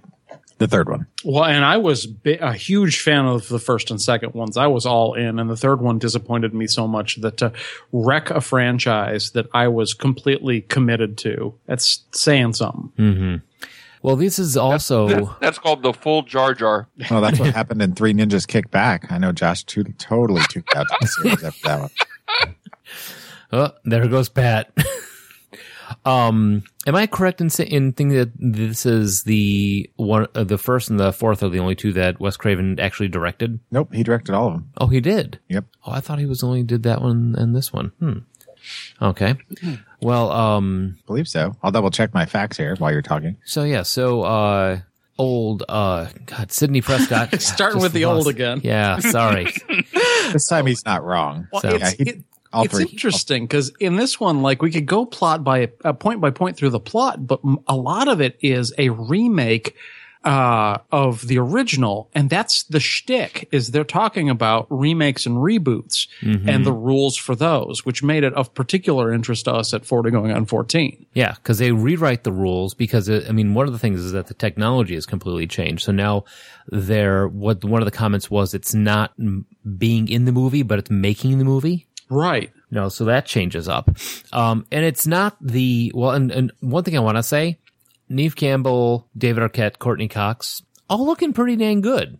Yeah. You know, all all three of them are looking. Uh, are I mean, they're you can tell they're older, but they haven't hit the you know like the uh, oh what's his name The Matthew Perry stage. exactly. Well, I would disagree about Courtney. She looks like she's had a little bit of botched work done. I don't know. She looked good in this though. Yeah, Yeah. I still thought she looked Like good. you I think said. so. Her face was jacked. Did we watch Your the same face is movie? jacked. Yeah, watch it again. Anyway, I know I've seen her. I know what you're talking about, like seeing her in interviews and even on Cougar Town. But I, I thought she was fine in this one. Yeah. Just being wrong again. So anyway, she's oh they show up in uh, town again to uh, pu- uh, push her new book that she has written about her being a survivor. out of the shadows. Yes, a survivor's tale. And it all starts up again. Yeah, they introduce us to the supposed next generation uh, with Hayden Panettiere as the uh, sh- in short hair as Kirby. Yeah. uh, and then you've Yeah, got I'm a fan of short hair on on female lady pipe types, and Lady that was too short, Pipes. too short even for me. On What's her. crazy is I I feel exactly the opposite in every way. I normally hate short hair, and I thought it looked awesome on her. I'm Is it- just it was just imagining the her as a little pink thing going around sucking everything up. Wait, what? huh? Kirby. Um, Oh, Anyway, I was imagining her as Kirby Puckett. and then you've got uh, Emma Roberts as the niece. Yes. And uh, who was the? There's the other friend. Uh, that was Britt Robertson, I think. Uh, was Marnie the third friend? Uh, No, Marnie was one of the girls in the fake intros. Oh, was she? Who was the third friend? Who? Jill? Trudy. Ah, you're right. It was Trudy. Trudy. Well, she didn't stick around too long, but yes. Yeah. So uh, one, I want to see Stab Five because I want to know how The- they the time work- travel the one? time travel one. Yeah, because that was the one they were talking about. So Stab Five, you know, that's got the time travel. I'm like, well, wait, wait, wait, don't go, don't be making any judgment calls right here. I think I would watch a slasher time travel flick. They did that back in the '70s. They called it Time After Time Watch the movie Detention. No Detention. joke. Yeah, there's some travel, time travel elements in that. oh, cool. And it's a slasher movie. And uh, you can't you can't kill her. She has 135 IQ. No kidding. She's a smart Uh, chick. And I thought it was interesting that they wrote uh, Allison Bree's character so well that as much as I love her, that character was so irritating. and Yeah. I wanted to see her die. Mm-hmm. I, I agree with all of that. Yes. I am never putting one of those chain locks on my doors because apparently their only use is to keep you from getting out of the house when a maniac is chasing after you. right? and the same, and I, I noticed it was the same thing in the first one. They go to the door, the chain lock is on, they can't get the chain off, and they almost get stabbed. Uh, Watching these in reverse order, it was very clear how meticulous the script was to have so many references directly mirroring elements from s- the first Scream. Yeah. Like like this several times the door getting stabbed. Yeah. Uh, pe people's wounds were in the same places that they were in the first film. Yeah, it's the same garage door bullshit. That was that was I had that one thing I had an issue with. I had l- more of an issue with her crawling out from underneath the garage door than I did with uh, her getting hefted up by the garage door because I can understand an engine be you know like picking her up. You know maybe it's just managed to lift her in the air, but no garage door in 2011 is gonna whoa Oh, Ghostface. I don't know what that was. Uh, no garage door in 2011 is gonna um close like that, and s- all of them have those stupid electric eyes now Yep. which is why when you try and run in the house, hit the garage door button and leave, you can't do it because then your foot up tripped Oh, excuse again. me. Which, uh, incidentally, that was Pat's band's name in college, Electric Eyes. That you can't ignore. So uh, the alarm goes off.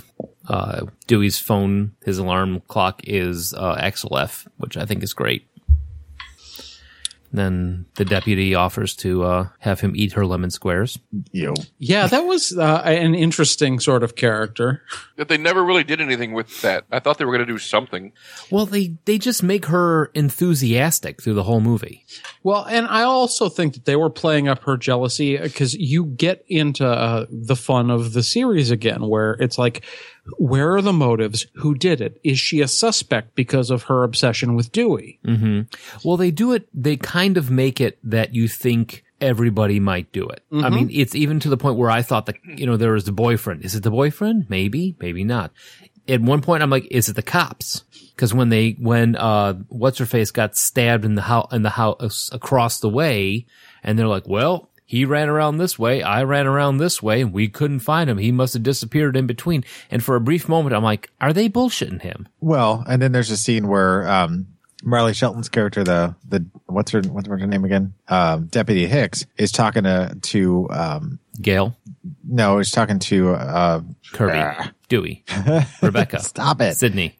talking to Sydney. Yes, in They're the boy in the house. well. and she talks about how remember we were in high school together. We had all these classes. Yeah. Then she kind That of was backs a away weird- into the shadows. Yeah, creepy scene. Yeah, when she was standing all the way in the other end of the staircase and they said, don't you remember me? And I'm like, man, it, they did a good job of making you b- at least briefly think everybody did it. You know, in this, in this one, it was, I think, I think they did a good job on that. I liked it. And then they kill, then they go wind up in the hospital. And how did the, how did Ghostface get the hood of the car open to pull those cables out for uh, her press agent, who, by the way, is an idiot? In all the ways, But she's cute. Okay, I don't, I don't, well, I don't know how Ghostface got on, into the. Well, I suppose he could crawl up underneath the car yeah, I was gonna say just reach underneath probably. It and would just be- pulled whatever wires he can get a hold of. Okay, Yeah. I'll buy that. But you're in the car. The car is locked. You have the keys. You have your phone. Why are you getting out of the car?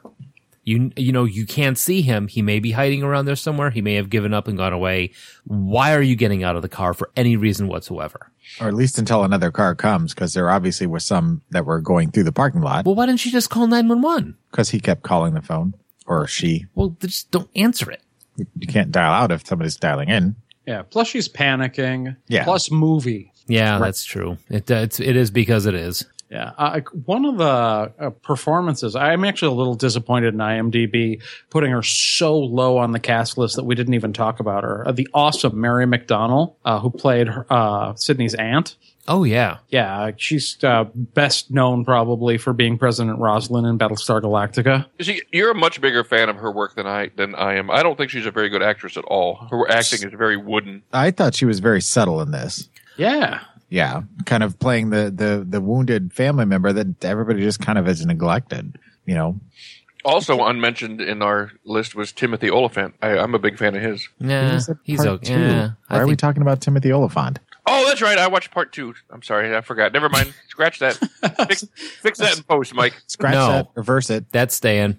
A- a- and aside from like Mary McDonald's like acting ability or whatever, I think one of the reasons I like her so much is because she's in so many things that I enjoy. Donnie Darko, Dances with Wolves, Battlestar Galactica. I want to get us to watch a movie with her and Anna Paquin and make Patrick watch it. And Andy McDowell. I'm in. Yeah, I'd watch it. I'd watch it. I wouldn't. I think I own it. They didn't even make it, but you have it. Not That's a, so funny that, that- I mean, th- those are all things that I don't like. Donnie Darko, I thought was was pretentious. Amazing. No, awful. Yeah, I'm with Joel on this one. Yeah. Mm. Um, Dances with Wolves also pretentious. Didn't Maybe that's like why I don't like her. She she seems very pretentious to me. So do you, Pat? Well, I am pretentious. I don't like other people that are I don't. I look down on them. so uh, press agent gets killed and chucked off the chucked off the sixth floor onto the hood of the uh, the TV. And I like how he goes to check her pulse.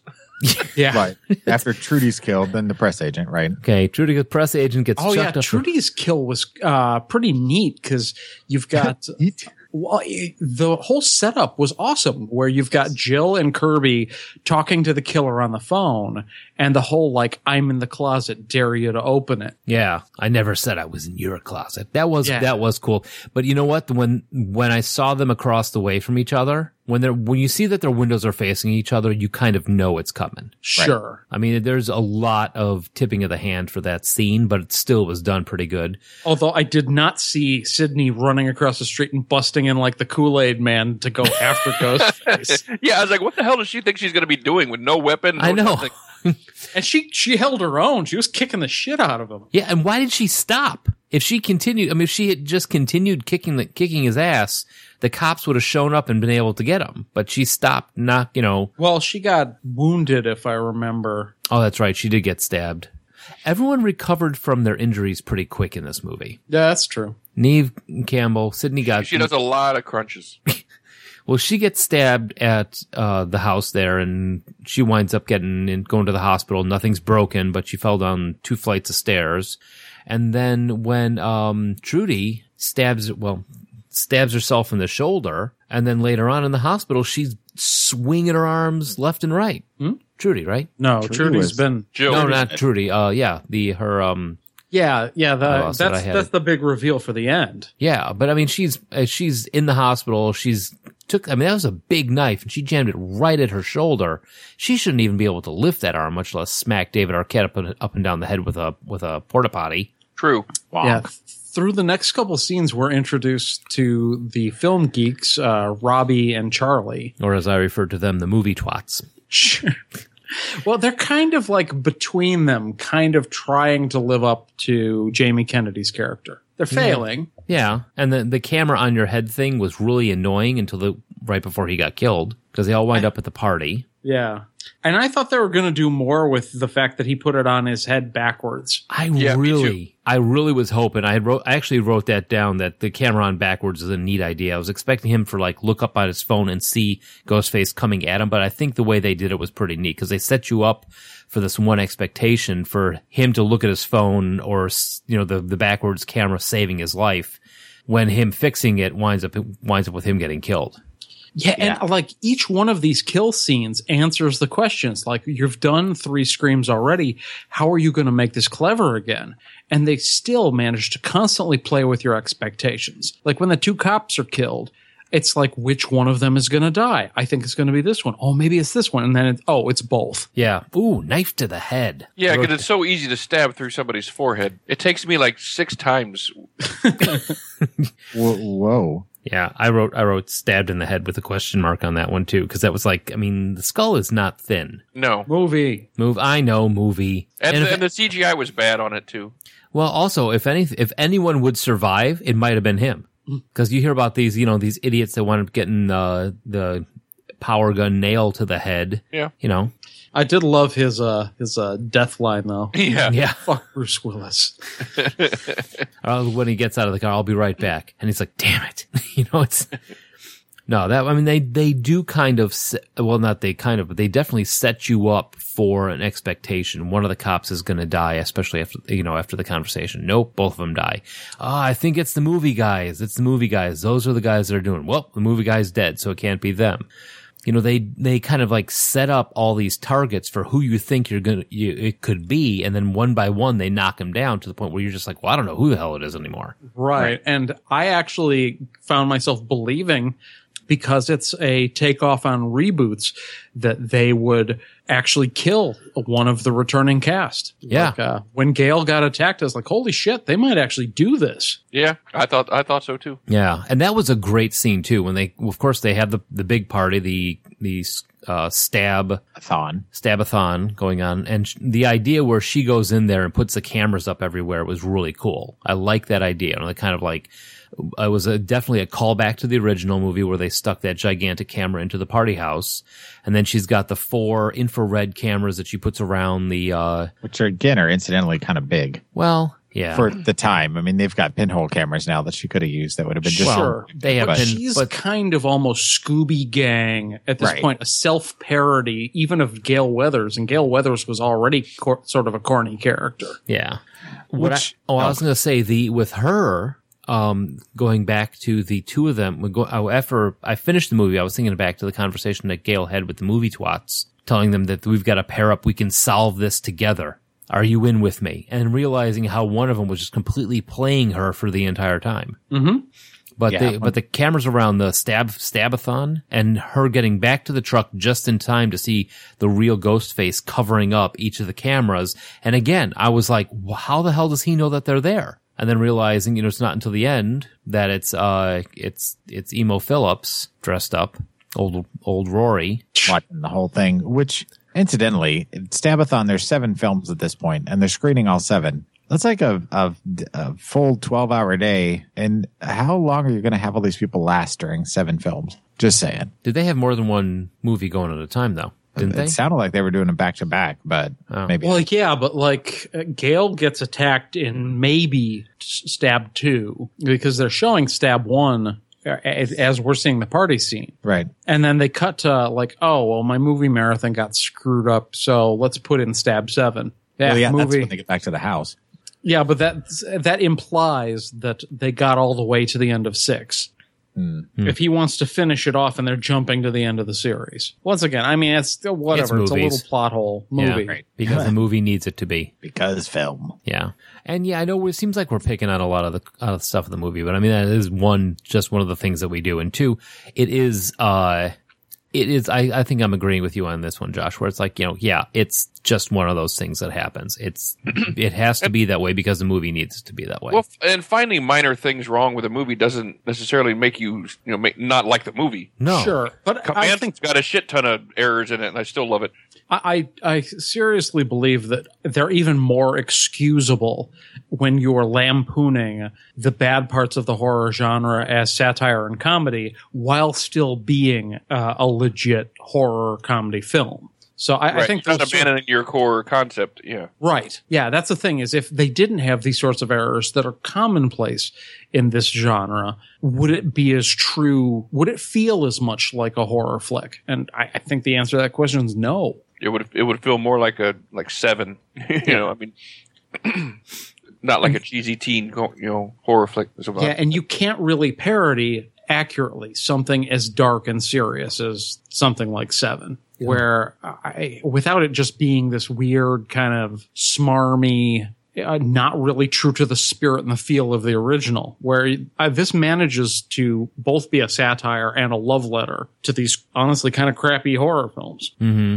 They don't do a lot of uh, as many references to horror movies in this one they, than they did in the first. Well, I think Hayden Panettiere kind of or Panettiere kind of gets them all out in one gulp when when he says what you know he's talking about the asking her the questions before he's going to kill emo phillips and she just spews off a ton of remakes movies that were remade Plus, she gets into a little trivia one-upmanship with him when they're flirting. right yeah And then they fall back to the running around the house again, trying to figure out where. Now, I, I do like the fact that there's two of them because that's all it makes that, un, that never being really sure where the killer is even worse because not only you're not sure where he is, but he's showing up all over the place. Yeah, And you could never fully eliminate somebody as a suspect because it could always be their other person doing whatever. Just because they're somewhere with an alibi doesn't mean they're not one of the killers. Right. And it's awesome. Like right before that flirting scene, everybody exits through a different door. Yep. By the end of it, nobody's there except for. Oh, I didn't notice that. Yeah, and like eventually they both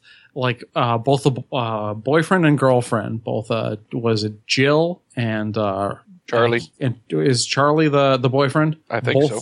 Both go upstairs like independent of one another and that's a Oh, plot Trevor. point. Trevor. yeah. And while I did feel tre- bad for Trevor, he's really a douche all around. So, Yeah, he was too obvious as the killer. I mean, that like he was almost like a purple herring. It was just Yeah. It's like you knew it couldn't possibly be him cuz he was acting too weird. yeah. um, the other thing I like is n- my, I kind of assumed that there would be two because it's the, you know, the fourth in the series. It's, they kind of, they had that, the whole thing from the very first one. They had so many things matching up. By the end of it, I'm like, it's got to be two people. right What I did like was the fact that it's the two people that you're least going to suspect pairing up together. Because and you know the formula. Like, despite knowing the formula, walking into this with my eyes open, I was still surprised by the Jill reveal. Yeah. See, I actually some I don't even try to figure things out like that in horror movies. I just go with it. I don't. But I, from the very beginning, was thinking they're probably going to make a female a killer in this one just to change it up. But my guess was it was going to be. Uh, I, I thought it was going to be Hayden's character. uh, I did. I did. When uh, she started flirting with him, I was expecting that to be the moment where the uh, second uh, ghost face came out. I no, I thought she was going to stab him during that scene when they were sitting there by themselves and kind of flirting. Yeah. well but they do sorry go ahead No, no, that that, that, that was it. But they do kind of take a twist on that theme, though, in the end, where you know, in the original, the the two killers are gonna, in theory, get away. But this time around, she is so obsessed with becoming Sydney that she's not going to leave anybody to take that spotlight away from her. Right. She wants to make sure everybody's dead in pretty much the way they died in the original, except the Randy who actually survived. She decided that uh, he had to go too. Yeah. That was harsh. I was. Yeah. Ex- as soon as she like pulled back to stab him, I was I was like, he's done. yeah. And then right in the sternum, I'm like, yep. Oh, the right in the heart. Yeah, That was, kid, how do you not see that coming? Yeah. As, She as was. much as you like horror movies, how do you not see that coming? Because if he- vagina. If he just not, Yeah. well, if that was his priority, he could have like backed out and could have had Kirby. I mean, that was messed up when like she's fi- finally like noticing him for real and willing to move forward on it. He's the one that takes her out. yeah. Yeah. On the in ma- mirroring the first uh, first uh, scene from the first movie, Yep. tied up in the chair. Yeah. The attention to detail uh, in every one of the kills. I was very impressed. I will say that was when I knew that he was one of the killers when he was tied up in the chair and not dead. I was like, okay, yeah, he's in on it. This is a Really? setup. Yeah, I figured it out as soon as he was tied up. And I usually don't do that. I like I said, you know, I don't try to do that. Well, I thought how, it was nice how it kind of brought things full circle, though, because that's how the other movie began, and this is kind of how it was leading up to the ending. Yeah. Dude, Trevor. Trevor's an asshole, but still, to get shot in the dick. Oh, Yeah, Yeah. that's harsh. Ugh. I, and then when it looks like uh, everybody's dead, uh, uh, Sydney's been stabbed multiple times. Uh, everybody's laying on the floor bleeding out. You've got Jill uh, standing triumphant, and she she just fucks herself up. Yes, smacking into the into the win- uh, the picture, and when she did the dive bomb on the glass table. Yeah, that was the one that was completely unnecessary. It's like you're already pretty fucked up. I don't think you need to do that. And then she goes to do it. I'm like, oh boy. Yeah, I'm like, you may want to rethink dropping your spine on a giant pa- pane of glass. You may Yeah, 'cause, just I mean- mess it up. yeah, because you could break your back, stab your aorta, whatever. You know. Yeah, you may not come back from You that. wind up with a piece of Yeah. glass stuck between two vertebrae, too. I mean, seriously, there's all sorts of bad planning. Or I mean, that- uh, then again, you know, it's it's the assumption that they're going to get away with it, that they're you know they have it planned out so well that they're just she's getting so cocky about it. Well, and once again, it just proves that they are kids. They're not Yeah. adults. Yeah, And when uh, she's in the hospital and it looks like she's gotten away with it, as soon as Dewey's talking to her, I'm like, holy shit, Sydney's not dead. yep, yeah, and. Oh, good. Oh, did you notice? This is something that we want to talk about attention to detail. When uh, Dewey's telling her that uh, she survived and she's she may pull through that sort of thing.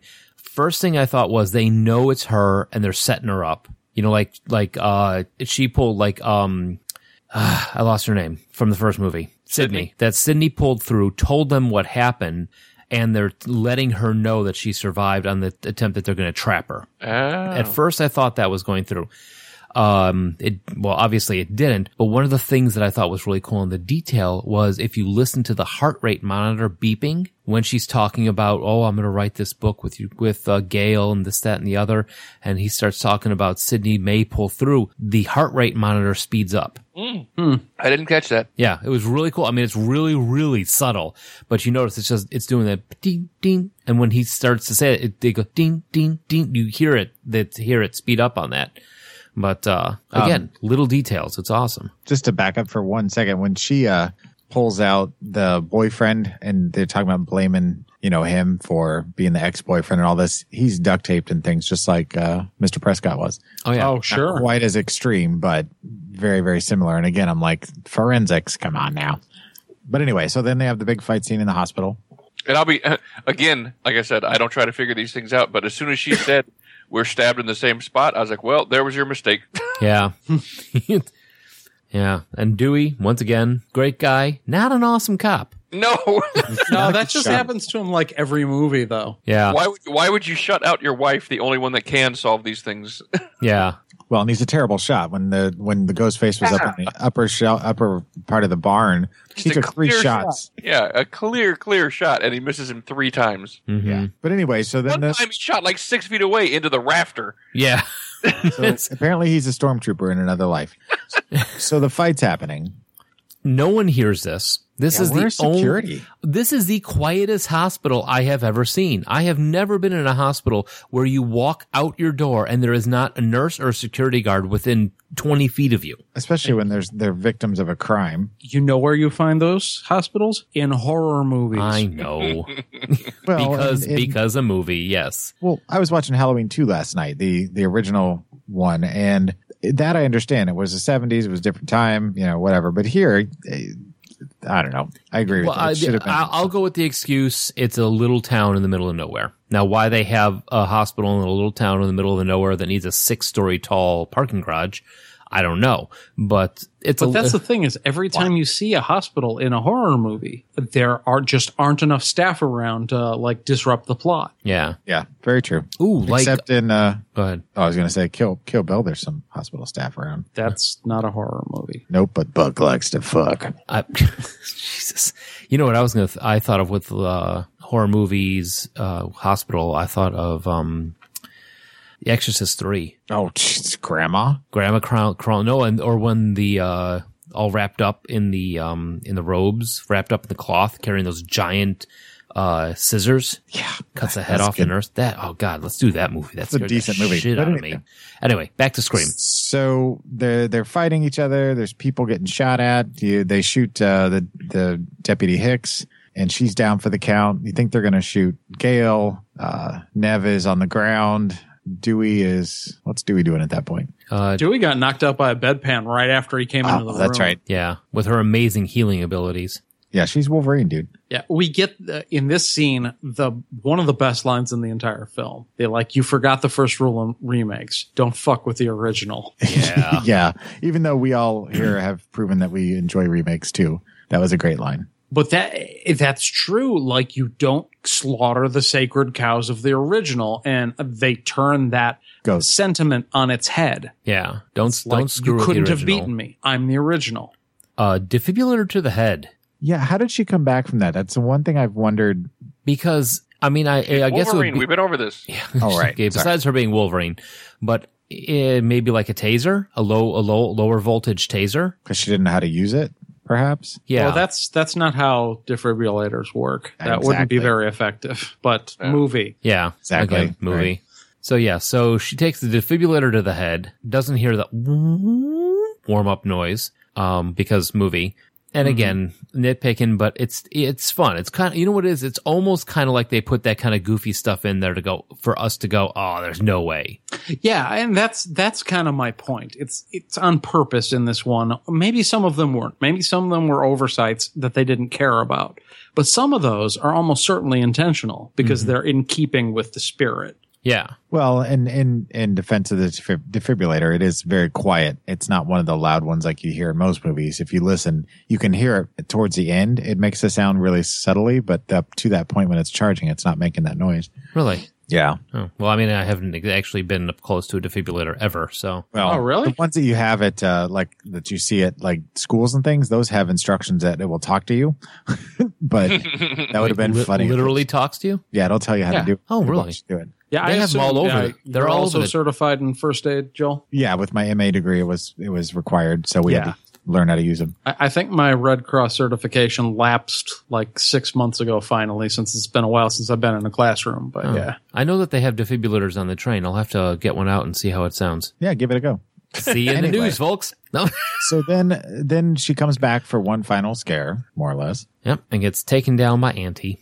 But how does she die? Bullet to the head. Yep, brings it all full circle. I mean, that's kind of a, t- a touchstone of the series as well, is like somebody shooting somebody in the head to make sure they stay down. because it's been proven in even in zombie movies that you know if you're going to take out your nemesis, that's the best way to to do it. Yeah, That double was tap. high. Oh, sorry, nemesis is- is- is- is- Screw you both. That wa- that honestly, Josh, is one of my favorite events of hanging out with you. Anyway, We have we have no we okay we have to tell we can't just say that okay no, I think we've already gone over, we go this over in this? the origins episode. oh the ne- yeah did we Did this story? I don't know if that story came up actually. the nemesis thing We're- I Yeah. think it did. Did it? yeah. All right. well go back and listen to forty when I get it up the move the, the show I mean Get it up, Mike. on that Boom, boom. On that note, favorite horror movie post 2000. Okay, so are we saying that we have to, everything before 2000 has to be chopped out? Yes. If you Oh. can choose a favorite horror movie from 2000 to Four. now. Right, a modern horror film from the, this gener this decade. Yeah, 2K to 2K to 215. What are we looking at? Joel, I'm pretty sure you have yours picked out already. Ah, I, I I would like to say yes, but then I stopped. I had to stop and think for a minute. I'm gonna I'm gonna stick with my original, which is House of a Thousand Corpses, Okay. 2003. But I don't think it's the best horror movie. Just Nope. my favorite. just saying, what's your favorite? Yeah, but- Patrick? Uh, would you say American Psycho is a horror movie? Yes, Yes. All right, then, But then American that didn't- Psycho. I I think your timeline's a little off, Pat. What do you mean? American Psycho? That was Oh, 2000. it's 2000. You're right. I Yeah. thought that was 99. Ah, I was wrong. Congratulations, Pat. Thank you. My current favorite cuz I know Josh is still thinking, uh Cabin in the Woods. Oh, It's a you great know one. what? I would. I, I. I. I just thought of one. You. You saying that made me. remem- Um. I would say probably. Um. Um. Uh, Tucker and Dale versus Evil. Ooh. I am so over that movie as much as I love Alan Tudyk. I think I I've only seen watched it one time, so I, Oh, okay. I've seen it like seven. So honestly, now I'll go to a movie night and someone will want to put it on. I'll just be like, okay, I'll just be here stabbing myself in the eyes Yeah, it's because I've Just just seen. Mike introduced it to me. I, I, I saw it at his house. and Yeah. that's the only time I've seen it. I loved it. we are having the weirdest day. it's These awesome. kids Like keep killing themselves on my lawn. it's awesome. Like the first three times. Yeah, it's definitely you have to. It's not a movie you can watch like uh, Big Trouble in Little China. I could watch that every week and not be sick of it. This one you got you gotta space them out a little more. So, what's Josh's pick? Yeah, This is really difficult because like the ring scared me so bad I could only watch it like twice ever. Um, That's a good one. Yeah, it's a Bring very it. effective. I, I, it's effective, but I don't know that's my favorite because I, I own it on DVD and I've never watched it because I know it's going to fuck me up. yeah, Because because every time I watch it, it does. there's I think far better films, but I mean that have been made. But yeah, I don't. And I, I that's- kind of base mine on rewatchability. What is something you can put in anytime, anywhere? Meh. A- And uh, uh, the ones that I'm debating between are very similar in some ways. Oh, I know what you're going to choose. Gingerbread Man.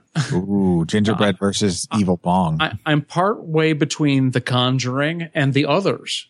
The I, others, I man. thought the that- others was not that good. Oh, I'm a, like, I was a huge fan of the others. the Conjuring, I didn't care. The ending, it, it lost it. Like most films, it petered out in the third act. House of Wax. That was not as bad as they said, but it was still terrible. Paris Hilton died on her knees. I, w- I think I will say just to go back to to um to the others real quick. I am a little biased because uh, I'm not a Henry James fan at all, and that's it was based on you know Turn of the Screw. So Sure. I just thought And they're both ghost stories. I like ghost stories that have, they're serious horror. All, all three of the ones I'm talking about that were in contention are serious. They're not self aware, they're not comedy horror. I Yeah. really didn't see those coming from you. Honestly, that's interesting. Did you see the uh, in, innkeeper I've heard Ty of West film? I have not. And I have also not seen uh, Let the Right One In yet. See, no, that's my that's the best film, one of the best horror films of this decade, in my opinion. But uh, Not not necessarily rewatchable in the same way, but yeah, watch Innkeepers when you get it. It's very much like The Conjuring, but I'll check it out. I mean, it sounds like something I'd like. I also want to watch uh, As Above, So Below, uh, which I haven't Ooh. gotten around to. that was yet. pretty that- good. And Sarah Paxton's in, uh, if that sells anything for you. Well, I think this year will be the year for that. I finally watch uh, As Above, So Below and Let the Right One In. if, if I was picking a uh, comedy horror, it would be Shaun of the Dead for for the now. But if it just a straight horror, I would have to go with American Psycho. It's either it's either Shaun of the Dead or um, Tucker and Dale for the comedy horror. Yeah, Uh, you can even even throw uh, whatchamahoo's it in there too. Exactly. Cabin in the Woods. That's comedy horror. I wouldn't so much call that a comedy horror as Okay. they didn't really go for comedy too much. It was just kind of a um, what's the word? Uh, Uh, I don't know Stand that. up? Hmm. I guess you could say that. Yeah, I mean, but it was it was not in the way of like scary movie though. no, not yeah. I have heard that what we do in the shadows is hilarious. I have two. I've not seen it yet though. So anyway, Uh, I actually saw that two weeks ago, and it's excellent. Awesome. It's on my list. So now we're going off on a tangent. Yes, Can I we are. just for two seconds just steal the, the the mic for a moment here? I watched the first two episodes of Scream the TV series, and the first episode basically reboots the entire movie. So it basically does what Scream Four and Scream One do. It tells the same story again. Um, but it does it with bad MTV dialogue acting and I, I don't know if I'm going to finish it. It's, it's, uh, So it takes out all the good writing and cleverness that we liked in the Well, movies. Yeah, it's it's it's you know Scream done without Wes Craven. It's it's a, just another another pretender. and it leaves the it leaves the comedic elements out of it uh, in a lot of it and it just it it feels like if you took a like a bad teen drama and added a murder here and there Hmm. yeah i i i, I know nikki watched it and wanted my opinion on it and i i may finish it just to see what happens but it just it's, So, it doesn't so it's like the OC meets Saw. kind of but yeah i i wouldn't recommend it All right. Yeah, so at the moment, I'm more likely to watch Scream Queens than Scream the series. which i've heard But I'm a- excellent things about I'm a Ryan Murphy fan, so all right. So there's Next screams week. next week. Halloween. Yeah, we're gonna take a slight deviation. Uh, we're gonna end October instead of doing one more Wes Craven. If you've been a loyal listener for a long time, you know that we occasionally do a show entirely devoted to the holiday. We've done a New Year's episode. We've done a Thanksgiving episode. Yeah. It's time to do Halloween, the show. Not talking about Halloween, the movie, but talking about the holiday itself. Trick or treating, favorite costumes, what it's like now. How do you celebrate? Yep. What what's uh, Halloween like now, and especially like with between me and Joel and kind of Patrick. Have you you know have you ever taken the niece trick or treating? Oh yeah, See, so she was a giraffe one year. It was adorable. nice. so were you So uh, Uh, I'm Pat- just laughing because when Mike started that sentence, I thought it was going to end. So, Pat, you ever taken the Hershey Highway? hey, Pat and I, have candy on the brain, and it went to a weird place. well, Oh, but Pat Wasn't that and I a Gordon actually- Lightfoot song? Hershey Highway. I think Yes. so. So did did all of us agree that the the original one and four were thumbs up? Yes. Oh yeah, yeah. Let's talk about before we uh, wrap up the show entirely. Let's let's get final impressions. Pat. I would I would give them both a thumbs up actually. Yeah? Yeah. Joel. I I agree. Yeah, thumbs up both. I think we may all be in agreement on this. Yeah, because for me, it's an enthusiastic thumbs up. Four was so good, I think it uh, saved the series for me. Yeah. I'm actually going to go back and watch uh, the, the finish watching the second one and watch the third one. Yeah. I gotta. I have to agree. Thumbs up on both of them. Wow! Don't. Congratulations, Wes Craven. Well, we've all agreed on something. It was a great run, folks. Will be no show next week. But yeah, so the Halloween show will be next week, and uh, if you want to uh, catch our older stuff, you can find our our uh, on stuff on iTunes, on Blueberry, on Stitcher, and our entire uh, libraries on TalkShoe. Like I said, a little bit of more going up on iTunes, where you can also leave us a review. If you'd like to get in touch with us, you now have even more ways to speak to us. You can talk to us on Twitter, looking at at 40go14. You can also get us on Facebook. Uh, leave us messages there and call us now on your on the little call button. So give us a ring. Uh, you can get, call us at 708-669-9727. That's 708 now wrap. And uh, where else can they get us? Oh, email 40go14 at gmail.com. And we look and looking forward to and welcome all commentary. Thanks for listening. Jump scares.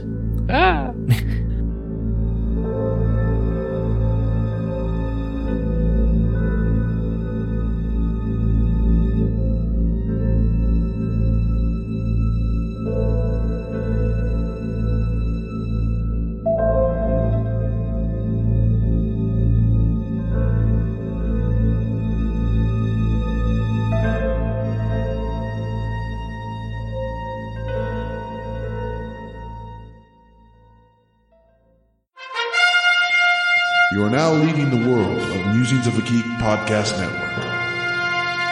Stay geeky, my friends. I didn't. Oh, okay. Five, four, three, two. Wait, where's the scary titles? Jesus. yeah, fucking. I'll, I'll, I'll put, I'll put it back in in post.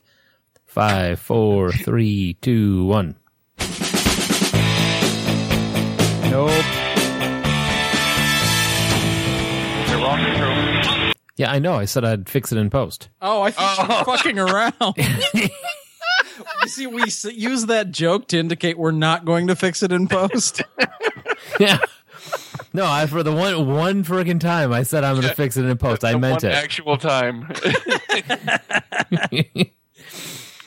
All right. Five, four, three, two, one.